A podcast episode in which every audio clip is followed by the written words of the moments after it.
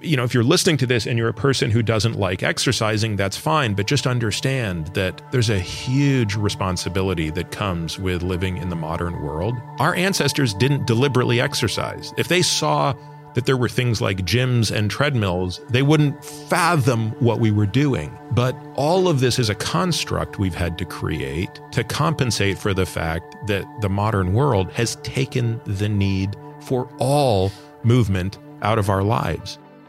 Hey guys, how you doing? Hope you're having a good week so far. My name is Dr. Rangan Chatterjee, and this is my podcast, Feel Better, Live More. Imagine yourself in the last decade of your life. What would you like to be able to do? I'm talking about the simple stuff, such as walking up a flight of stairs without feeling breathless or picking up your grandchild. How about being able to stand up unaided after sitting comfortably on the floor? Or simply being able to get yourself on and off the toilet with ease? It's so easy to assume that these everyday movements will still come easily when we're old, but today's guest wants us to get real to the fact that they probably won't unless we take action now. Dr. Peter Attia is a medical doctor and founder of the Early Medical Practice a private clinic in America which helps patients lengthen their lifespan while simultaneously improving their health span. He's also the author of the New York Times bestseller, Outlive The Science and Art of Longevity. Now, in our first conversation a few months ago, back on episode 356, Peter explained in detail how years of research, observation, and analysis have shown him that physical activity is the number one predictor of longevity. And if you've not yet heard that episode, I'd highly recommend you give it a listen at some point.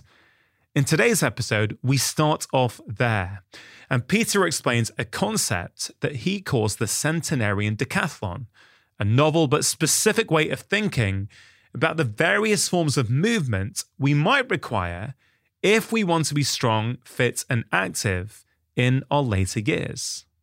Like all decathletes, he explains, you need to be a good generalist. That means having high peak cardiorespiratory fitness, a wide aerobic base, functional strength, and good levels of stability. He explains in detail why each of those metrics are important and how exactly we can start improving them. Now, I completely understand that if you're listening to this podcast and you're in your 30s, 40s, even your 50s and 60s, then training today for your twilight years might seem too distant a goal to feel motivating. If you're pretty active now, it's easy to think that you'll be fine by then. But Peter says you're kidding yourself if you think that your day to day function will not decline as you get older. So he wants to empower us and demonstrate what we need to do today to ensure that we will have the life we want later. We also cover resistance training, zone two training, the importance of grip strength and foot strength, training for teenagers, training for women around the menopause, and so much more. But before we actually get into the conversation, though, I want to say a few words about Peter's approach. A few of you, I imagine, may feel that some of his recommendations are unachievable, especially in the context of a busy and hectic life. Please do not let that put you off. It's really important to remember that any movement is better than none. And generally speaking, the more you move, the better. Also, even if you think you are unable to do as much movement as Peter is advocating for, I still think that Peter's framework and ideas have incredible value and will help you think more broadly about the types of exercise you are currently doing and whether you might benefit from broadening your approach. This really is an insightful episode full of practical advice and wisdom. I thoroughly enjoyed my conversation with Peter. I hope you enjoy listening.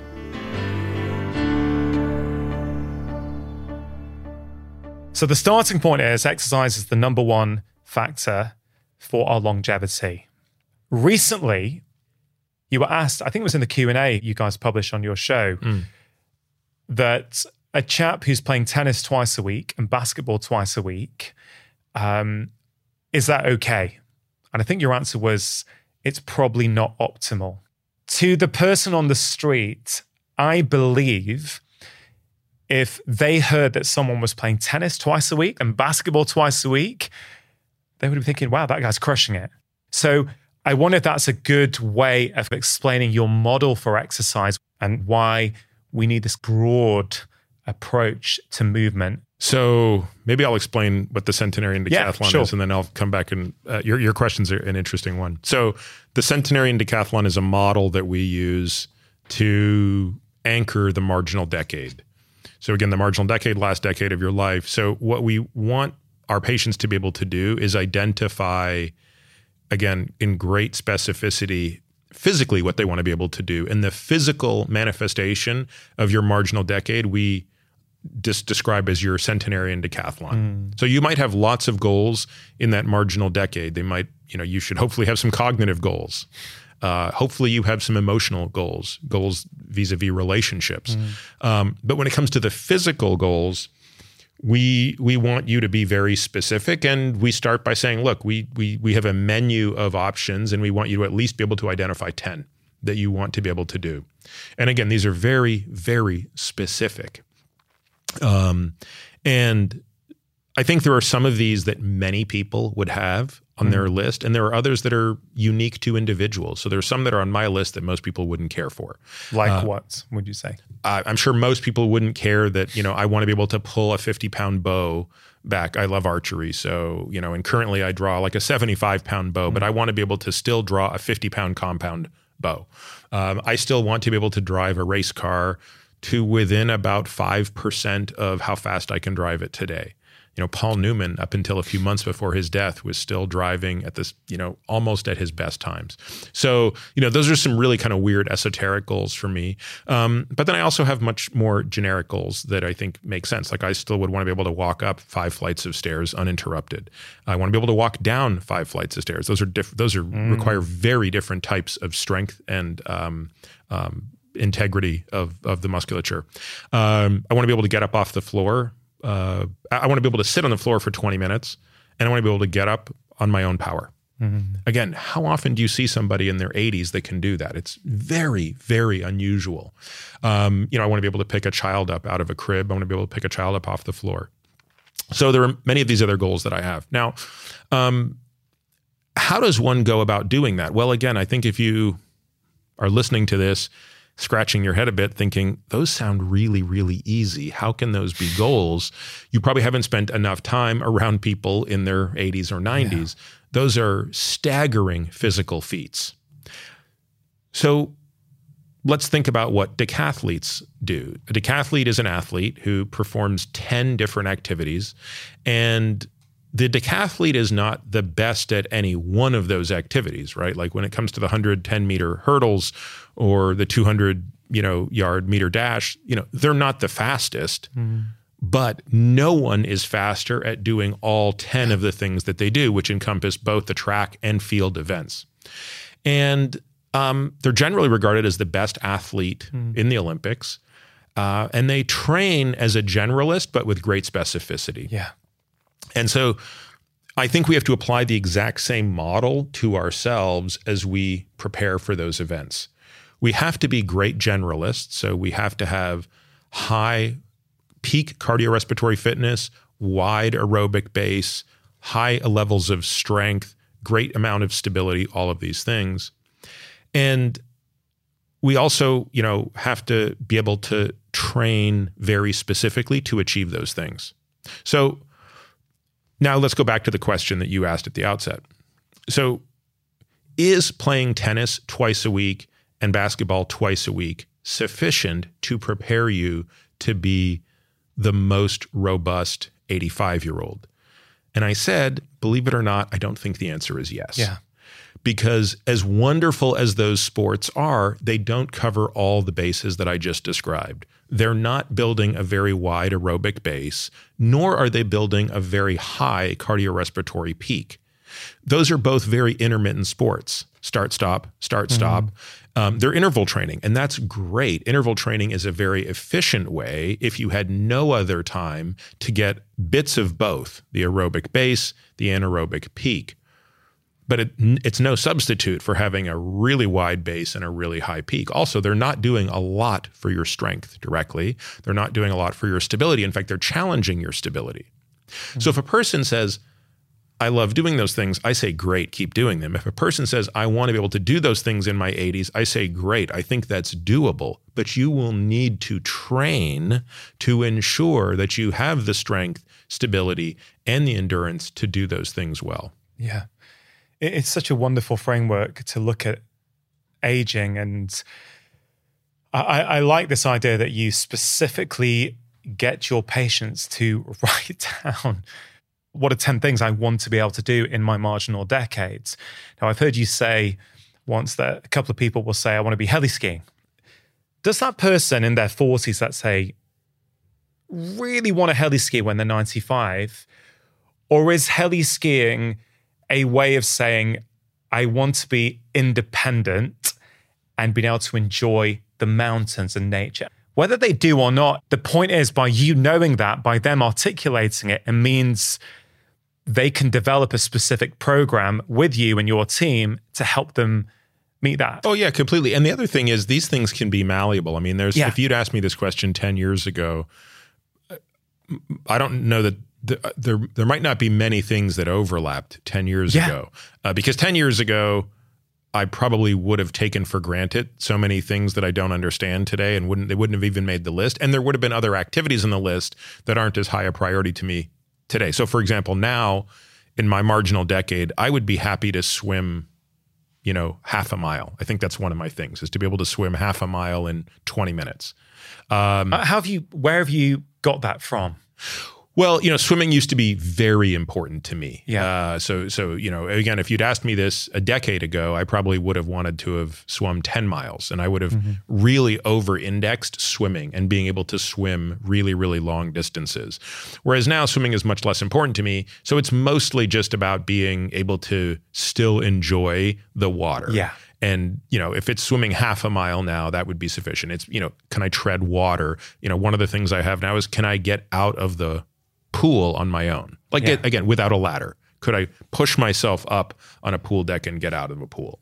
So it's it's just less focused on the time in the water. But you're you're right. Um, if you if you if you go after heli skiing, and when we have patients that say things like that, I mean, I, I'm not going to discourage somebody from that, but I'm also going to say like that's going to require an astronomical amount of strength. Um, and you're going to have to be a lot stronger in five years than you are now to appropriately catch the glide rate down to where yeah. you're going to be at that point in time. And by the way, if you miss, if you fall short, you're still going to be able to do a lot of great things. Yeah. But let, let's go for it. Yeah. No, I, I, I love the approach. You bring a specificity to something that is otherwise vague. I just want to be well when I'm older. Well, what does well mean? Like well for what? Yeah, that, that's the thing uh, that that I we really try to get people to understand is no one, no athlete, and you have to think of yourself as an athlete yeah. here. No athlete has ever achieved anything great without specificity. I mean, like pick any athlete doing anything today that's exceptional. Do you think they're just out there willy nilly going, "Yeah"? You think Djokovic is like, yeah, it would be great to win Wimbledon. I'll just play tennis a bit just, each week. I'll just play a little bit of tennis each week. I mean, no chance. Yeah. I mean, no chance. The the and, and again, like we live in a world where sports science has made it really clear as to what it takes to achieve these physical things. So so there's real there shouldn't be any yeah. difference when you're thinking about the activities you want to be able to do in the final years of your life. There's a real irony about that sports science because on if I think about humanity as a whole, on one hand, we're now seeing just incredible feats that we've never seen before. Let's say Kipchoge running a marathon in under two hours, something that was deemed physiologically impossible maybe 10, 15 years ago by, by certain people. It's not possible. The human body will what, self implode or whatever, right? So he's shown that that's possible. We're seeing world records left, right, and center going down. We're seeing you know, Premier League footballers playing into their 40s, you know, things that we didn't think was mm. possible. Yet at the same time, so the elites, it seems, are getting the benefits of all the latest sports science and are, you know, pushing new limits what humans can do. Yet it feels like the baseline of mm. what the population is able to do is going down. And I don't know if you saw this. There yeah, was a, a study recently. I think it was 25 million kids in 28 different countries. They basically observed that I think it's compared to maybe 30 years ago, the average speed it takes a child, and this was between the age of seven and 17, the average speed it takes to do a mile has gone up. It's slower. They're 90 They're seconds slower. They're 90 seconds yeah. slower. So there's a, there's a certain irony there, isn't there? That's a great point.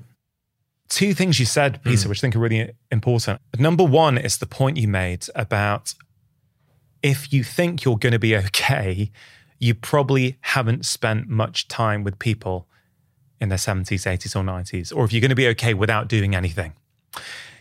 And unfortunately, in my own life, there's been a, um, a stark realization this year. Um, I won't go into all the details, but my mum, who lives five minutes away from me, Christmas Day evening, she'd had a fall. She got admitted to hospital. She was in for three weeks. There wasn't enough staff to take it out of bed. I'd go in and do my own rehab. I know how quickly one can decondition.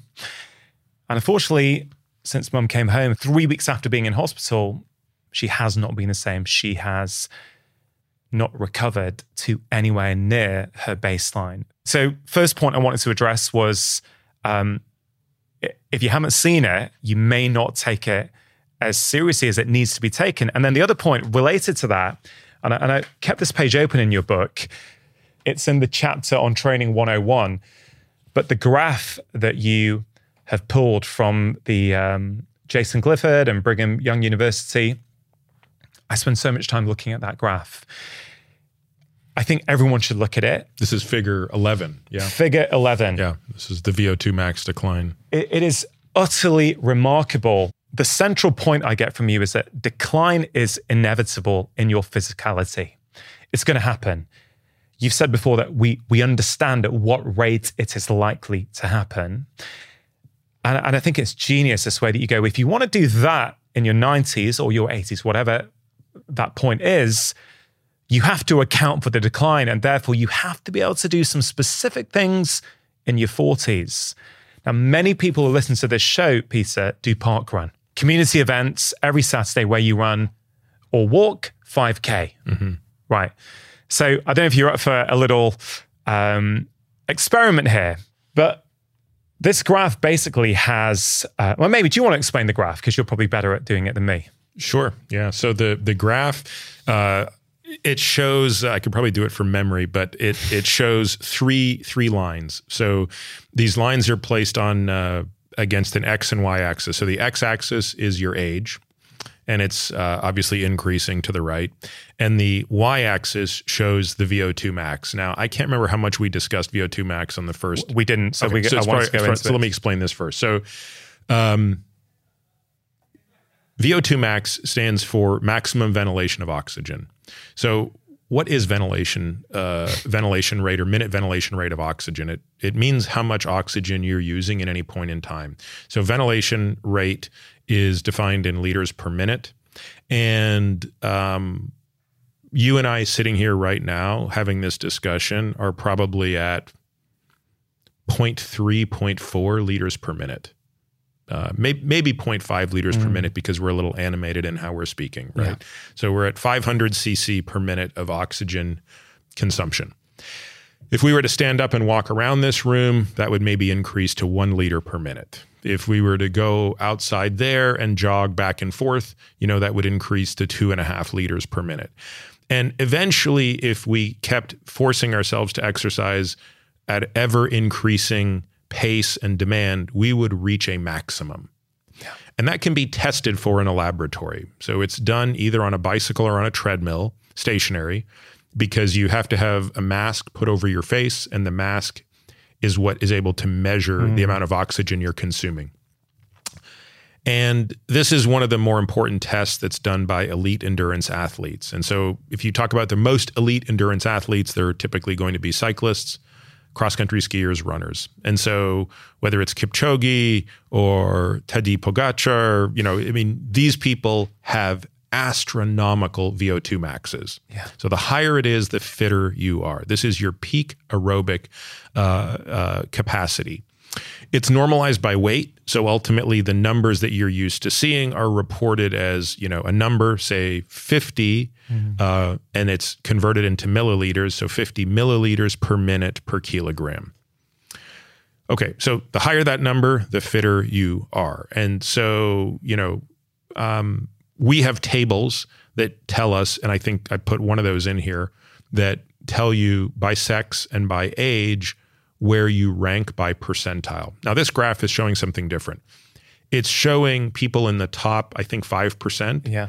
the middle of the pack, so the median or the 50th percentile, and the bottom 5%. And it's showing over time how those three lines decline. They all decline. They all decline. That's the key, And in it? fact, the, the the rate of decline is actually steeper for the fittest people because they're starting at the highest point. But even though it's steeper, they still have They always remain higher. they remain higher. That's right. So you always want to be on the top line. What this graph also does that I find interesting, and the reason I included it in the in the book is it shows various activity levels Yeah. and what they correspond to in terms of a given VO2 max, so that you can observe when various people cross over. So at this point, I've lost my ability to memorize it, so I'll just kind of turn to the graph. So, for example, briskly climbing stairs requires a VO2 max of approximately 32 milliliters per kilogram per minute. It doesn't matter your age, right? If you want to go briskly upstairs, That's right. Whether you're at 30 or 90, You you, need to be- require. You need to be at about 32 milliliters Okay. of oxygen per kilogram of body weight per minute. okay. Now, here's what's interesting people in the 50th percentile of the population at the age of 25 have a VO2 max of about 44. So they can do that pretty easily. By the time they reach 50, they've descended to that level. So a person who is my age, who's 50, at the middle of the population's fitness level, is just at the point where they're going to lose the ability to briskly climb a flight of stairs. And it's only going to go down from there. Now, interestingly, someone in the bottom 5%, even at the age of 25, is below that level. Wow. Okay, now let's look at someone in the top 5%. Someone in the top 5%, who, by the way, at the age of 25 is at about 62 In terms of their VO2. in terms of their VO2 max, they don't hit that level of being right at their threshold until they're 75. So, one of the things about this graph that I find interesting is it stops at 75. So, one of the reasons we show this graph to our patients is to say, oh, and by the way, the reason we hold you to a higher standard than this graph, we hold our patients to a standard of being it's aspirational, but this is what we want everyone to be at. We want everyone to be at the top 5% for someone 10 to 20 years younger. And the reason for that is we want you to actually be able to thrive into your final decade of life. And you have said, Peter, before, there is no reason that most people cannot be in the top 25%. Absolutely not. There it's there is simply I mean you would have to have a mitochondrial disease to not be able to reach So the is- top is- 25% of your age. So, so this is really empowering, I think, for people that no matter how old you are, of course, the earlier the better, you want to give yourself buffer room. So let me just summarize to make sure I've got it right, make sure everyone's following along, that essentially your VO2 max is a super important metric. It is going to get worse as you age in a relatively predictable fashion. Therefore, if you want to be doing something like briskly walking upstairs in your 80s, we know what VO2 max you need in your 80s, and therefore we can say what VO2 max you need today. And it's such a logical and beautifully simple way of looking at it, and it makes it very, very tangible. The reason I brought up parkrun, Peter, is because one of the things it talks about in this graph is jog six miles per hour on flat ground. Right. So six miles per hour is roughly 10 minute mile pace. Yep. Right. A 5K, so a park run. For anyone who does park run, I appreciate some people walk, but that is you know, roughly a half an hour park run. I think a lot of people, I know a lot of people my age or 10 years older who are in great shape, but they can do a 30 minute 5K. Right. So, what's really interesting to me is that, I mean, it's just, it's brutal, this graph. It's utterly brutal, right? If you are about 37 years old, right? Give or take a year. I haven't got exact lines going down. So if you're 37 years old and you can do a park run in half an hour,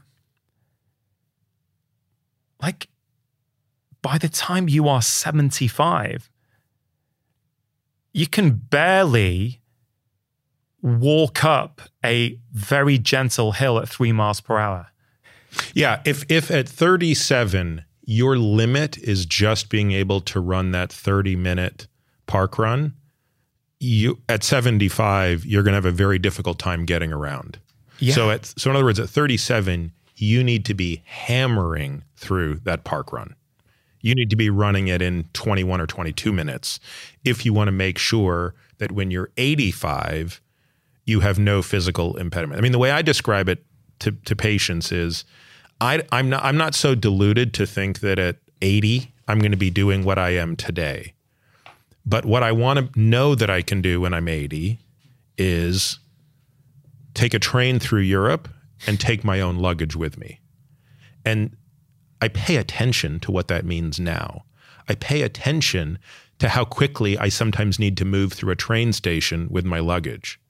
And even now I know like like you have to hustle sometimes. Yeah. So like now it's not the limit of my ability today, but I if I'm banking on that being the limit of my ability in when I'm 80, I know what level of fitness I have to have when I'm 50. Yeah, and it's, it's, way higher. It's way higher. The decline is inevitable, so you need to give yourself buffer room. And again, just to be clear, look, I get not everyone's a runner, right? So it's not that you have to do a 30 minute 5K or be, you know, some equivalent version whether it's yeah i'm not i'm not a runner either so but it can be other things. So i do most of my cardio training on a bike or on a treadmill or and if on a treadmill i do it on a steep incline or on a stair climber. Yeah. Um and i've just decided like and i still go back and forth. Sometimes i want to get back into running because i used to be a runner but i'm like you know what? I'm not going to do it. I'm going to save my joints. I'm going to let it go but there are lots of things that i still need to be able to do on my feet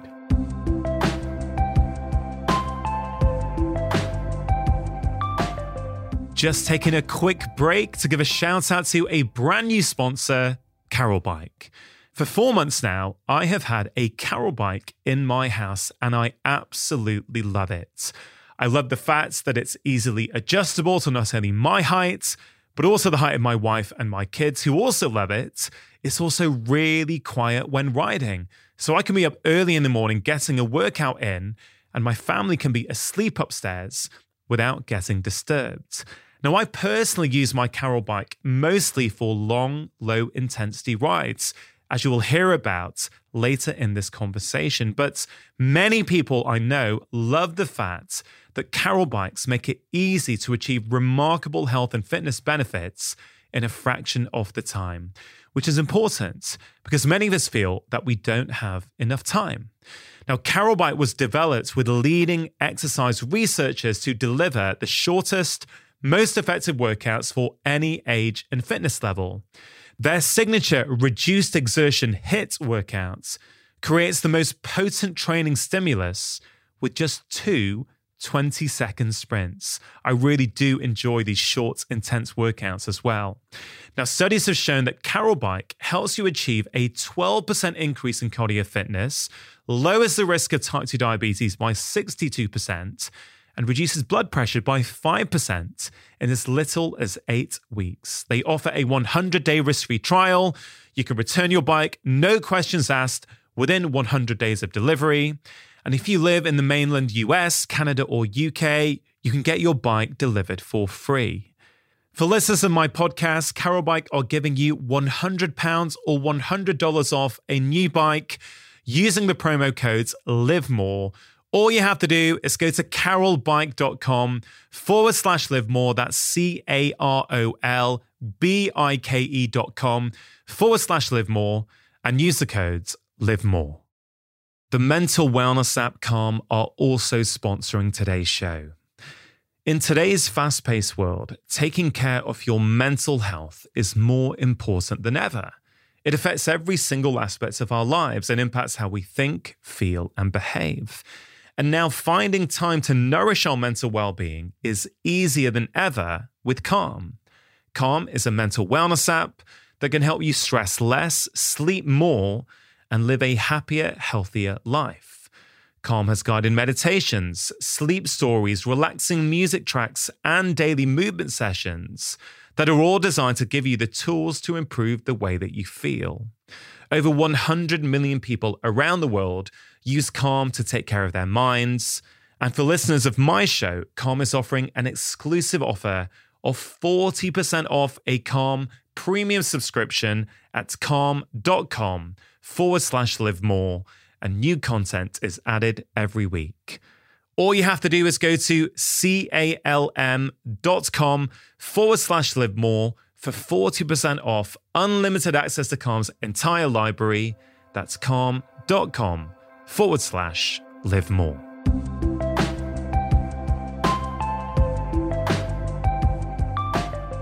I love being outdoors. So I ruck a lot. And that's a great way for me to add the conditioning element. And and for people who've never heard that term ruck, would you mind explaining it? Yeah, so it's it's walking uh, with a very heavy weighted backpack. So I, I I walk all over our neighborhood, which because I live in Austin, it's all hills. So it's oh, up and down very steep hills with a weighted backpack. And depending, you know, sometimes I will go with 60 pounds, which is normally what I do. And there are other days when I really want to push it, I'll do 100 pounds. And um, and and that you know i'm walking but it's still the most taxing thing you can imagine when you're carrying that much weight yeah. to walk you know up a hill that's 15% grade with more than half your body weight on your back yeah. so so there are you don't have to be a runner i think is the point to test this system and the other thing that is important to understand is it does all at the end of the day come down to what you can do on your feet so being able to walk on an uneven surface, being able to walk up a hill. Um, those will become the rate limiting steps as you age. I want to go back to something you said earlier. And I'm sorry to hear this news about your mom, but it actually is a, a sad illustration of a very important point. Now, I write in the book about the fact that the mortality from a fall, if you're over the age of 65 and break your hip or femur, is as high as 30% at one year. And most people, myself included, when I first learned of this literature, because I did a whole AMA on this topic. And initially, when the analysts, because I have a team of analysts that helps me with everything, initially, when they were pulling this literature, I was like, guys, come on. This is nonsense. Use your logic here. Yeah. There's no chance the mortality can it's be that, high. high. Yeah. And they kept showing me paper after paper after paper. And this is often the case. The analysts just keep showing me data and I'm not willing to believe it. And I'm like, guys, come on. You're being stupid here. Like, yeah, I love that. Use your logic, guys. It's like, wait a minute. Yeah. yeah. And it's like, oh, they're actually right. You know, so, you know, it's like, I would say a very conservative bracket is 15 to 30% of people, once they reach the age of 65, if they fall and break a femur or hip they're not going to be alive in a year. But here's a stat that I didn't include in the book, and I wish I did because it's just as important. Of the 70 to 85% who are not dead in a year, 50% of them will have a complete reduction in level of function by one measure of unit. So, for example, if they used to walk freely, they will now require a cane for the rest of their life. If they used to require a cane, they will require a walker. If they used to require a walker, they will be in a wheelchair. So, in other words, there, there's a huge cost to this. And um, there's actually another graph in there that I think is very sobering which shows the mortality associated with accidental death by decade. And um, appropriately so, we in the US are very fixated on um, accidental death due to opioid um, because this last year was the first year that that number of deaths eclipsed 100,000 in Oh, the wow. US. So it's a staggering number. I believe it was 106,000 people died in the US last year due to opioid poisoning. But at a population adjusted basis, that's nothing compared to what falls do to people over 75. And that's the graph I have in there, mm. which shows deaths normalized per population basis. And all other forms of accidental deaths, of which the other two big ones are overdose and auto death, they're completely dwarfed by deaths associated with falling. So, yes, the point here is most people in their 40s, in their 50s, I mean, it just wouldn't even occur to us that you could fall, let alone that a fall could be the end of your life, either in that moment or more, much more commonly in the coming year. Yeah, it's it's incredibly sobering hearing that. Of course, I've seen that firsthand with my mum, a demonstration of that, this idea that well, it, it fits what we've just been talking about, even though we may be talking about strength per se now, or a mixture of strength and stability, I guess the principle of the VO2 max declining, it's the same kind of thing, right? We're going to decline. And and it is. It's the it's strength and its stability and it's um you know the But the point we're going to decline. We're- So we gonna need the buffer room so that Yep. if we do fall and break our hip when we're 65, we don't want to be in that 30% bucket. We don't want to be in that other 50% bucket of the ones who Yeah. are not dead, right? We want to be in the other bucket where we are, I don't know what percentage that is, where you get back to your pre fall baseline. That's what we want. And to do that, we need to build a buffer, right? So you have these four pillars of exercise or movement when it comes to being that generalist who's able to do the things that they want to do in their marginal decades. So you have strength, you have zone two cardio, you have VO2 max, and you have stability. And I I really want to make sure we make this as practical as possible for people. Right. But I wonder if it's worth just giving the broad overview at the moment of these four pillars. And I don't know if we can say this or not, but what percentage of time perhaps no, I we actually should be have strong feelings about that. Yeah. we should allocate to each one? Yeah. So so so you you've got it right. Those are the four pillars. I will say that we have the most data, the most clarity around two of them: strength and VO2 max. Um, so the data for strength and VO2 max are undeniable, meaning we just have so much epidemiology that is so uniform in its direction, so strong in its signal um, that you know, and I go through this at great length in the book because I want the reader to understand the difference between good epidemiology, according to the criteria of Austin Bradford Hill, and weak epidemiology. For example, what we see in nutrition, where the epidemiology has a very difficult time parsing signal from noise. Uh, but in exercise, that's not the case. And I go through all of the criteria why. Um, so when the epidemiology says, having a very high VO2 max leads to a longer life. I mean, it's crystal clear. Yeah. Um, and by the way, we haven't mentioned that, so it's worth mentioning that. So everything we've talked about so far vis-a-vis VO2 max has been in the context of quality of life, mm-hmm. which for most people matters more than length of life.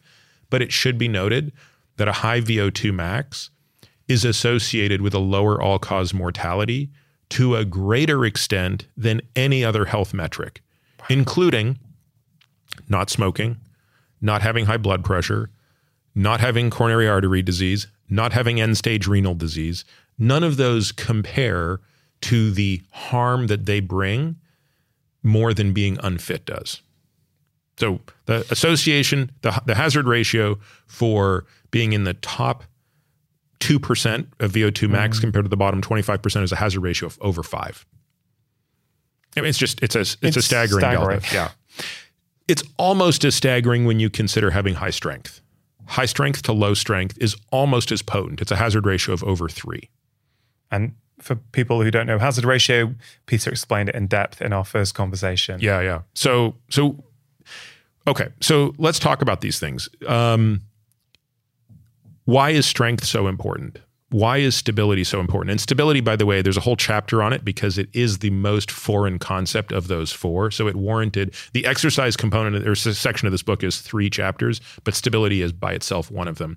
Stability basically is the capacity to transmit force from the body to the outside world and vice versa stably and uh, with, without without injury uh, would be the easiest way to explain that. So every time you're taking a step, you're transmitting a force to the ground. That's what that's what propels you forward. But a force is being transmitted in the equal and opposite direction back to you. So what prevents your knee and hip and back from hurting? It's stability. What allows you to do that efficiently is stability. So typically when an elderly person falls, it's due to a lack of strength and stability. Stability is, for example, you know what allows the the foot to maintain balance. Uh, if you think about it and watch yourself in the mirror, if you're doing an exercise standing on one leg, Yeah. let's say you're doing uh, a single leg RDL or something like that, you'll notice that that foot is is twitching like crazy to to to try to preserve balance. And RDL, Romanian deadlift, deadlift, Deadlift. For, for anyone who's, who's Yeah. not familiar with that. Yeah, but but look, stand in front of a mirror and stand on one leg And and watch your foot. Watch what it needs to do. And we think of that as balance, but balance is kind of like the readout state for stability. Yeah. Um, most people probably have heard of different types of muscle fibers, fast, twitch muscle fibers and slow twitch muscle fibers. Well, the fast twitch muscle fibers, the type 2 muscle fibers are the muscle fibers that give us power. The slow twitch muscle fibers are the ones, and I'm oversimplifying a little bit, but they're the ones that kind of give us more endurance. So you can have strength in both of these fibers, but the explosive power comes in the type 2 muscle fiber. Well, that is the hallmark of aging is the atrophy of that type 2 muscle fiber. So hold on, Peter. Just so when we hear about fast twitch, some of us will go to, yeah, if I want to be a 100 meter sprinter, that's what I need. What's the relevance of that to when I'm 80 years old? because when you're 80 years old, if you lose your footing slightly and you let's just say you're you're stepping off a curb and you lose your footing, you need to be able to react with enormous force. And that's those fast twitch. The term fast twitch and slow twitch is unfortunately a little bit misleading. While it is completely true that fast twitch fibers twitch faster, it really means, and the real reason we use the terminology is they are fast to fatigue because they are much more powerful. Mm-hmm. So, a better way to think about it is you have high power, fast fatiguing fibers, and you have lower power, very slow to fatigue fibers. And unfortunately, as we age, we lose the former. And so much of the injury we see in people as they age is the direct result of the atrophy of that powerful, fast to fatigue muscle fiber. Now, if you train it, you can maintain it. Now, you'll never maintain, uh, no 80 year old is going to walk around with the volume of fast twitch muscle fibers that a fit 30 year old has. That's not going to happen. But a well trained 80 year old can still have the fast twitch muscle fibers of a 60 year old. Mm-hmm. And that's what we want to have. We want to know that we still maintain some power in those muscle fibers. And that's why, for example, lifting heavy weights is essential for everyone at every age, be it man or woman. So, again, one of the big misconceptions is women don't need to lift weights. You know, that's completely incorrect. Mm-hmm. One of the misconceptions is, you know, as you get older, you shouldn't be lifting weights. I mean, this is a complete misconception. So, strength training is imperative for people um, as they age. And um, not only does it have an enormous impact on bone mineral density, uh, but it has this enormous impact on these type 2 muscle fibers. we were talking about fast twitch and sprinters. I just want to clarify when you're lifting weights, does it need to be done with speed in order to really help that fast twitch fiber, or does simply lifting a heavy weight slowly also count as a stimulus for that particular fiber? It still does. It doesn't have to be lifted quickly. So it really comes down to the weight. So you have to lift a heavy enough weight that the type 2 muscle fiber gets recruited. And if the weight isn't heavy enough, the muscle will uh, the muscle will simply recruit the slow twitch fibers to do the work. Yeah. If we just zoom out for a moment and think about a lot of the centenarians that we see being interviewed, and of course, that's not a scientific study. This is just observations of humans in blue zones or wherever it might be. What strikes me as very interesting is that very few of them were trying to work on their longevity, from what I can tell, right? It doesn't mean we shouldn't be. It also is pretty obvious that most of those people are living in environments whereby a lot of the things that you write about were being automatically covered. Let's say, I don't know, a farmer in Sardinia still still herding goats in his 80s, right? Well, it's kind of going up hills a lot, walking, VO2 max, probably lifting things around. I, I, just I think it's always good to zoom out and go, okay, these guys weren't measuring every metric. They weren't looking at these decline graphs. I feel, and I wonder what you feel about this, is that because of the way many of us now live, we kind of need these frameworks to help us achieve what these guys are doing naturally. Yeah. Or would you see it differently? No, I see it exactly that way. Do you remember uh, in in like the original Spider-Man story, you've got Peter Parker when he, you know when he when his uncle Ben gets shot, yeah, and um, you know right before that, his uncle says to him something, which is you know Peter, with great power comes great responsibility, and I kind of always have that in the back of my mind when I think about modernity. Yeah. Um, do I like the fact that it's 2023 right now? Uh, or is there any reason I'd want to go back to 1923 or 1823 if you gave me a time machine? The answer is zero chance. There's no chance I'd want to go back to 1923 or 1823 or 1723.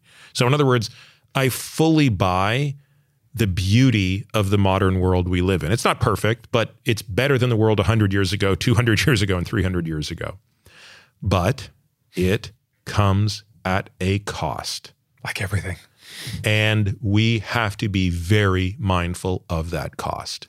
And by the way, I think that exercise and nutrition are probably the two greatest examples of where we pay that price. So, you know, we spent hundreds of millions of years evolving, depending on which form of ours you're considering. But even if you consider just Homo sapiens, right? Like, mm-hmm. just think of the last hundreds of thousands of years of evolution what really gave us our superpower to leapfrog ahead of all these other species was our brain. Mm-hmm.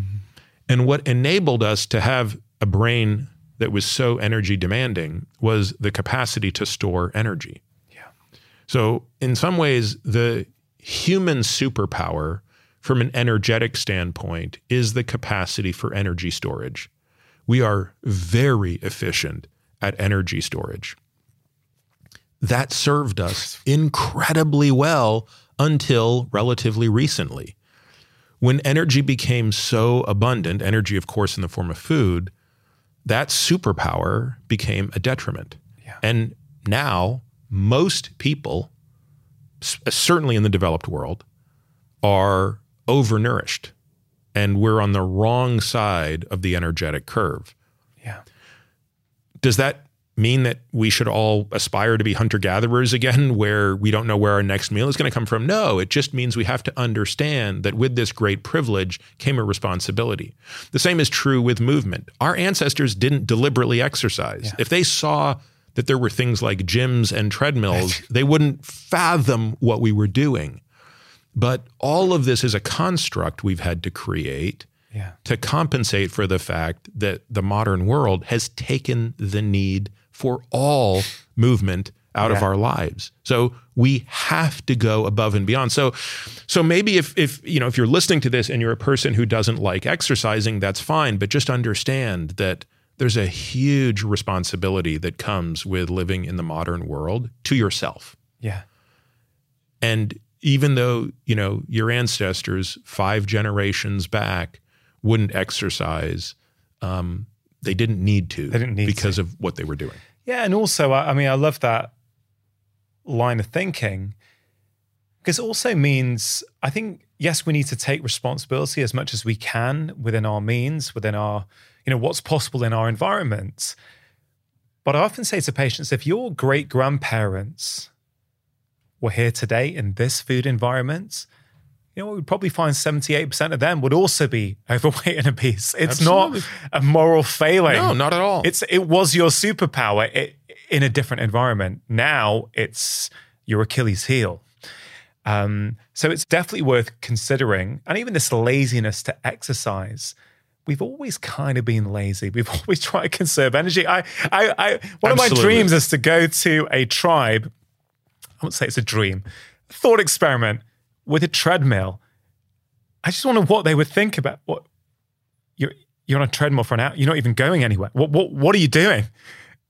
It's it's actually No, a and- and it's- ridiculous and it's, concept. And it's been done. I mean, anthropologists today, there are still a handful of remaining and um, of, of hunter gatherer tribes out there, and everything I have read says that they are in prime energy conserving Yeah. mode. Like- so when they are not hunting or gathering or moving with deliberate purpose, they're conserving energy as much as possible. They're not. They're ener- You know, in fact, I think Herman Pontzer I was wrote say about Burn. this. He writes about Yeah. I mean, their their their total body energy expenditure is quite low. Yeah, it, it's really fascinating. So let's go back to these four pillars then. Okay, so if we want to be well in our marginal decade and we're thinking about exercise, we need to think about four components VO2 max, strength, zone two cardio, and stability. We've touched on VO2 max, we've touched on strength. Before we move on from strength, you're talking about lifting heavy weights. So I, I guess I have two questions. One is, what qualifies as strength? Right. The reason I ask that question is because let's say you're a runner, right? And I personally think running's fantastic. It's a very innate human movement. It's you're loading your, um, you know, you're, you're interacting with the ground. You're putting load through your joints, through your tendons. If you're doing hills, that is a form of strength training for your legs, right? So if you're a runner, and yes, this is lower body, not upper body. If you do hill repeats regularly, does that qualify as strength training? Probably not because it's still a high enough number of reps that it's not hitting the type 2 muscle fibers. Okay. Um, as evidence, and by the way, even when I'm walking up a hill with 100 pounds on my back, up a 15% grade, I'm still doing so many reps that I'm mostly fatiguing my type 1 fibers. Okay. So even though it's you moving your body weight against gravity, which is a form of weight, Yep. it doesn't quite meet the threshold for working on that particular type 2 fiber that we are going to need when we're 70 or 80 stepping off a curb. Right. So Okay. a better example would be doing a box step up with weight in your hands. You know, they like if if if you So getting a box, getting a box, stepping up, onto up it. onto it, up and down, up and down, holding weight in your hands. And if you did that such that you could, you were literally, you know, so we typically talk about doing these sets until you're at one to two reps in reserve. So you don't have to go to failure when you're lifting, but you want to go until you could only do one or two more reps at, and that would be failure. And if you're loaded to the point where you're getting eight to 20 reps in, but meeting that criteria. You're one to two reps in reserve at, a, at the most. By definition, you're now recruiting type two muscle fibers. Okay. You've fatigued all the way through the type one and you're type two. So you'll and and as a runner, you'll appreciate the difference in what that burn feels like versus the Yeah. burn of of running hill repeats. Again, there's a lot of benefit in running hill repeats. Um, and you're taxing your VO2 max and you're doing a whole bunch of other things. Um, and by the way, as a runner, you'll benefit from the strength that comes from those box climbs. Okay, fascinating. So that was one component. So hill repeats doesn't count. You're looking at something that's just one or two short of your maximum, which I think is very helpful, very, very specific for people. And again, in terms of making this accessible to people, that's a relatively, you know, a box step up. You know, it's kind of most people have access to that, right? Yeah, the, when it comes to lifting weights, especially if you're just starting out, I mean, the amount of equipment you need, you can do this at any hotel. You can do this at any, it doesn't have to be a super fancy gym. Um, you know, carrying dumbbells, doing what's called a farmer's carry, such an important form of activity, um, both for your grip. So most people will find when they initially do this, and we have standards for our patients when it comes to these types of exercises, whether it be box step ups, um, a farmer's carry. You know, for example, for a, a woman, we want her ultimately, uh, and we index this by decade, but say a woman in her 40s should be able to carry 75% of her body weight in her hands for a minute. So if she weighs 100 pounds, she should be able to carry 75 pounds, 37 and a half in each hand for a minute. And if she can do that, it If she can? if she can, Then she's means then what? It means that we are very confident that by the time she's in her last decade, she will have the strength to open a jar, for example. Do the types of things that we think really matter to people. Yeah, I love that. It's really specific because anyone, any female listening to the show right now can actually go and check that themselves. See what am I able to carry now? If they cannot, let's say they go, okay, this sounds great. Oh wow, I can only do twenty percent Yep. or thirty percent. Or I can only carry it for 20 seconds and then my grip fades out. Yeah. So what's the advice then? It means drop the weight. So say go to half your body weight until you can get to a minute. Go find a weight that you can get to a minute and then slowly advance the weight. That's brilliant. Really, really practical. And for a man, It's your body weight for a minute. So at, if, at if what age again? in your four, in your fifth decade, so between the age of 40 and 50. So for example, if the man weighs 180 pounds, he should be able to hold 90 pounds in each hand and walk for a minute. Yeah, I love that. And again, a lot of people will not be able to do that out of the gate. That's fine. Drop it down. Go to 70% of your body weight. Go to 50% of your body weight. Um, It's interesting. A lot of people get put off strength training. They think it's a they may never have done it as a kids. They they may be intimidated by gyms. They may not know what to do and think, "Ah, man, I can't afford a personal trainer. I don't know what I'm doing." The farmer's carry is is kind of something you know, I guess you've got to be mindful that you're not sticking your head out, right? That you've got a decent decent alignment and yes you probably need some body awareness but it's it's quite an accessible thing that people could try themselves i think yeah, for sure. And we've, we've um, I can't remember if we included the farmer's carry in the video for the book, but there are, there's a, there are a series of videos we made to go with the book. it's on your website right Yeah. yeah Um, so so it's we uh, there's We'll probably at least in the show notes. Yeah, there's at least half a dozen of the exercises, including the step up, where we show the correct form. Because you're right, you can you can cheat.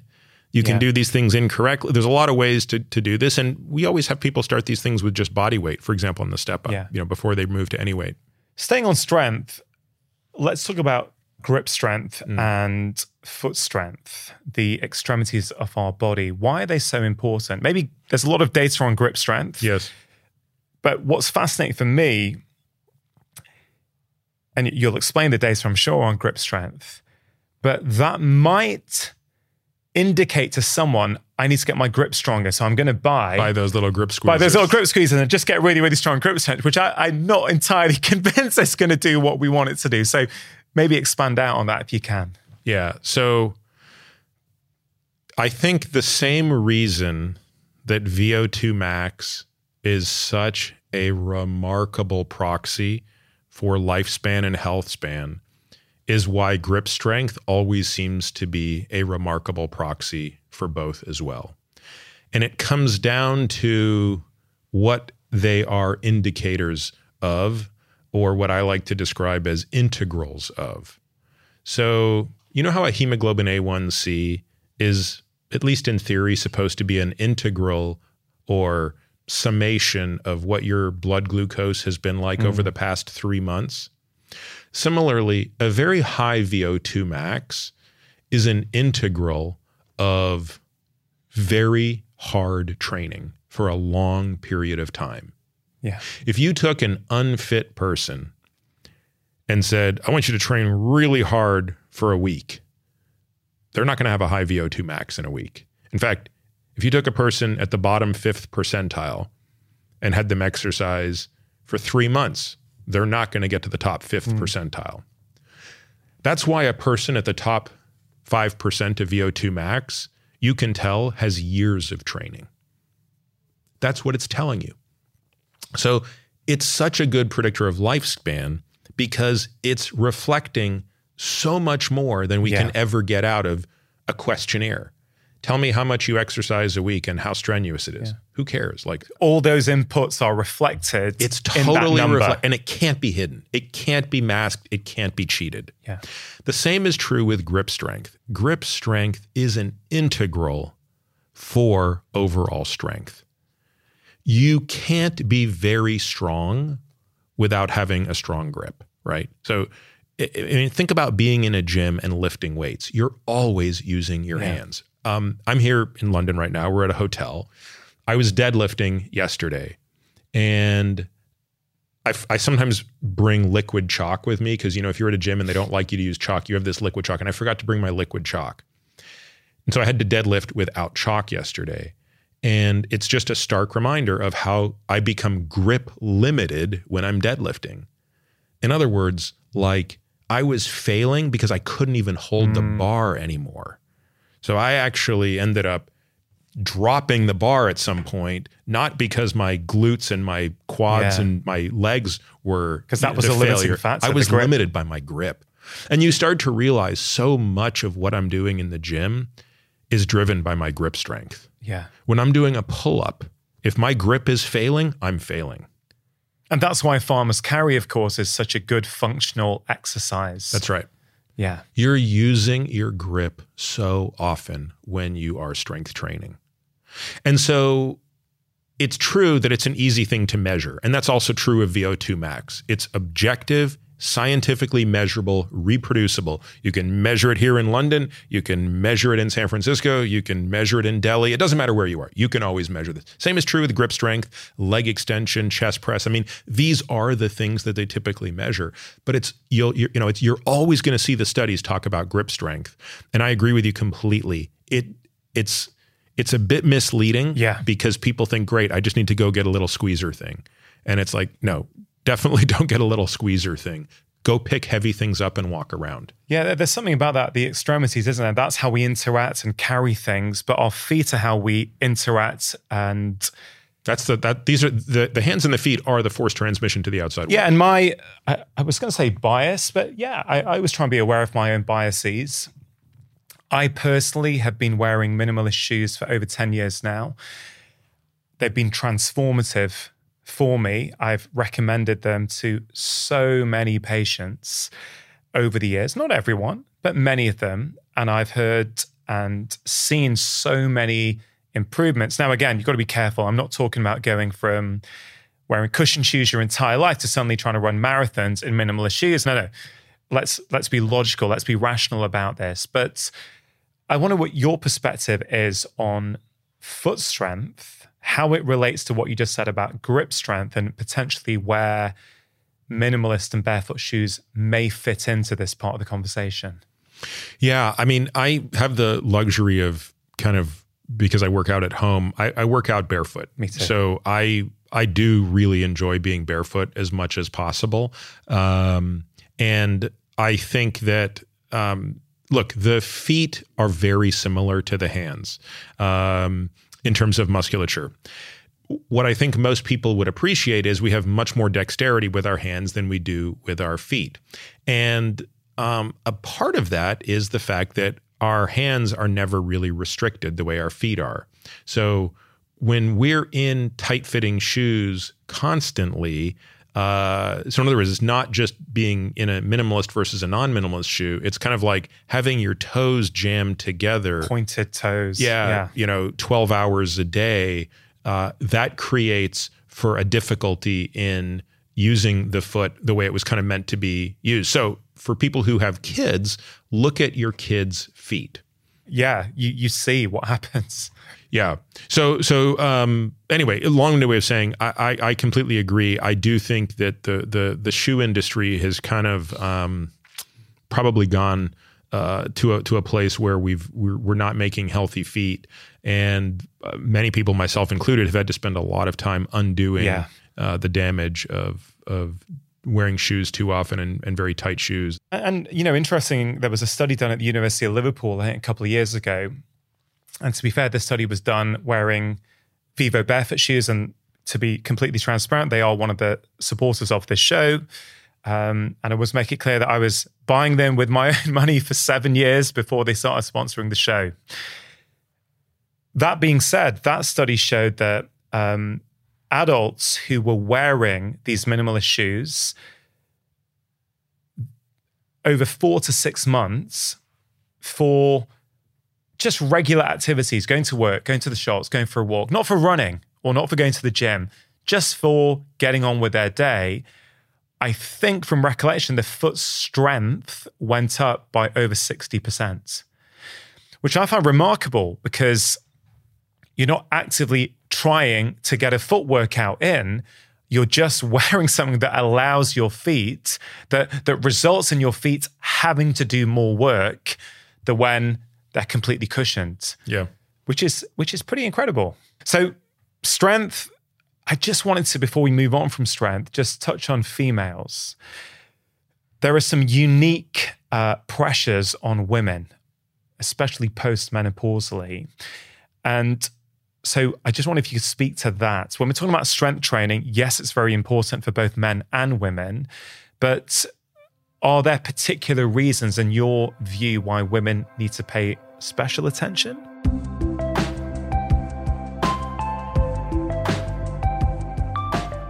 Just taking a quick break to give a shout out to Vivo Barefoot, one of the sponsors of today's show.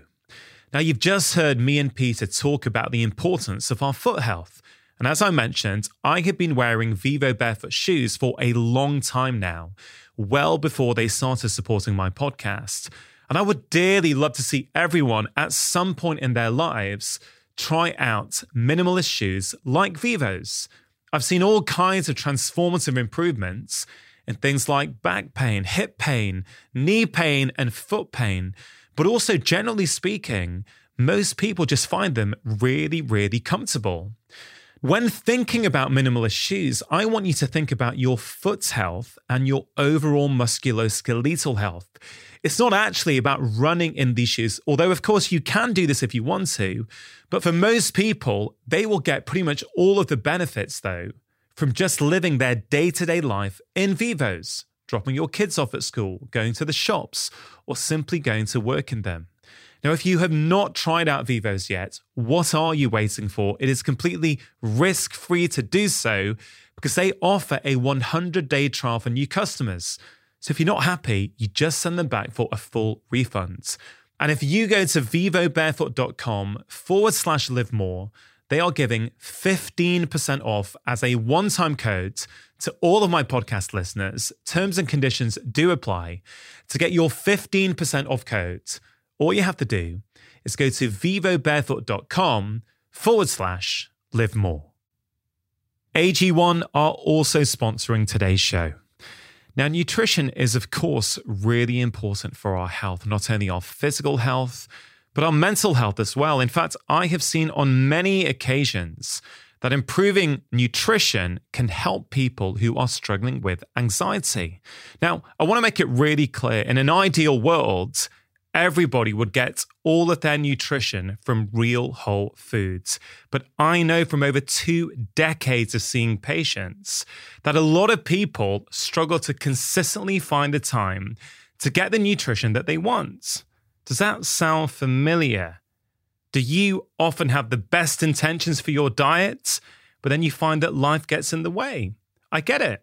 You know, I really do. This is one of the reasons why I am a fan of good quality whole food supplements like AG1. Now, AG1 is a foundational nutrition supplement that delivers comprehensive nutrients to support whole body health. It's a science driven formulation of 75 vitamins, minerals, probiotics, and whole food source nutrients. And the best thing of all is that all this goodness comes in one convenient daily serving that tastes really, really great. AG1 has been in my own life for over five years now, and I genuinely think it is one of the best whole food supplements out there. It can help support energy and focus, gut health and digestion, and it also helps support a healthy immune system, something that is really, really important, especially at this time of year. So if you want to take ownership of your health, it starts with AG1.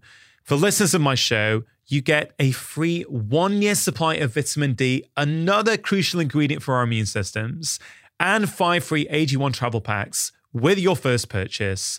Go to drinkag1.com forward slash live more. That's drinkag1.com forward slash live more.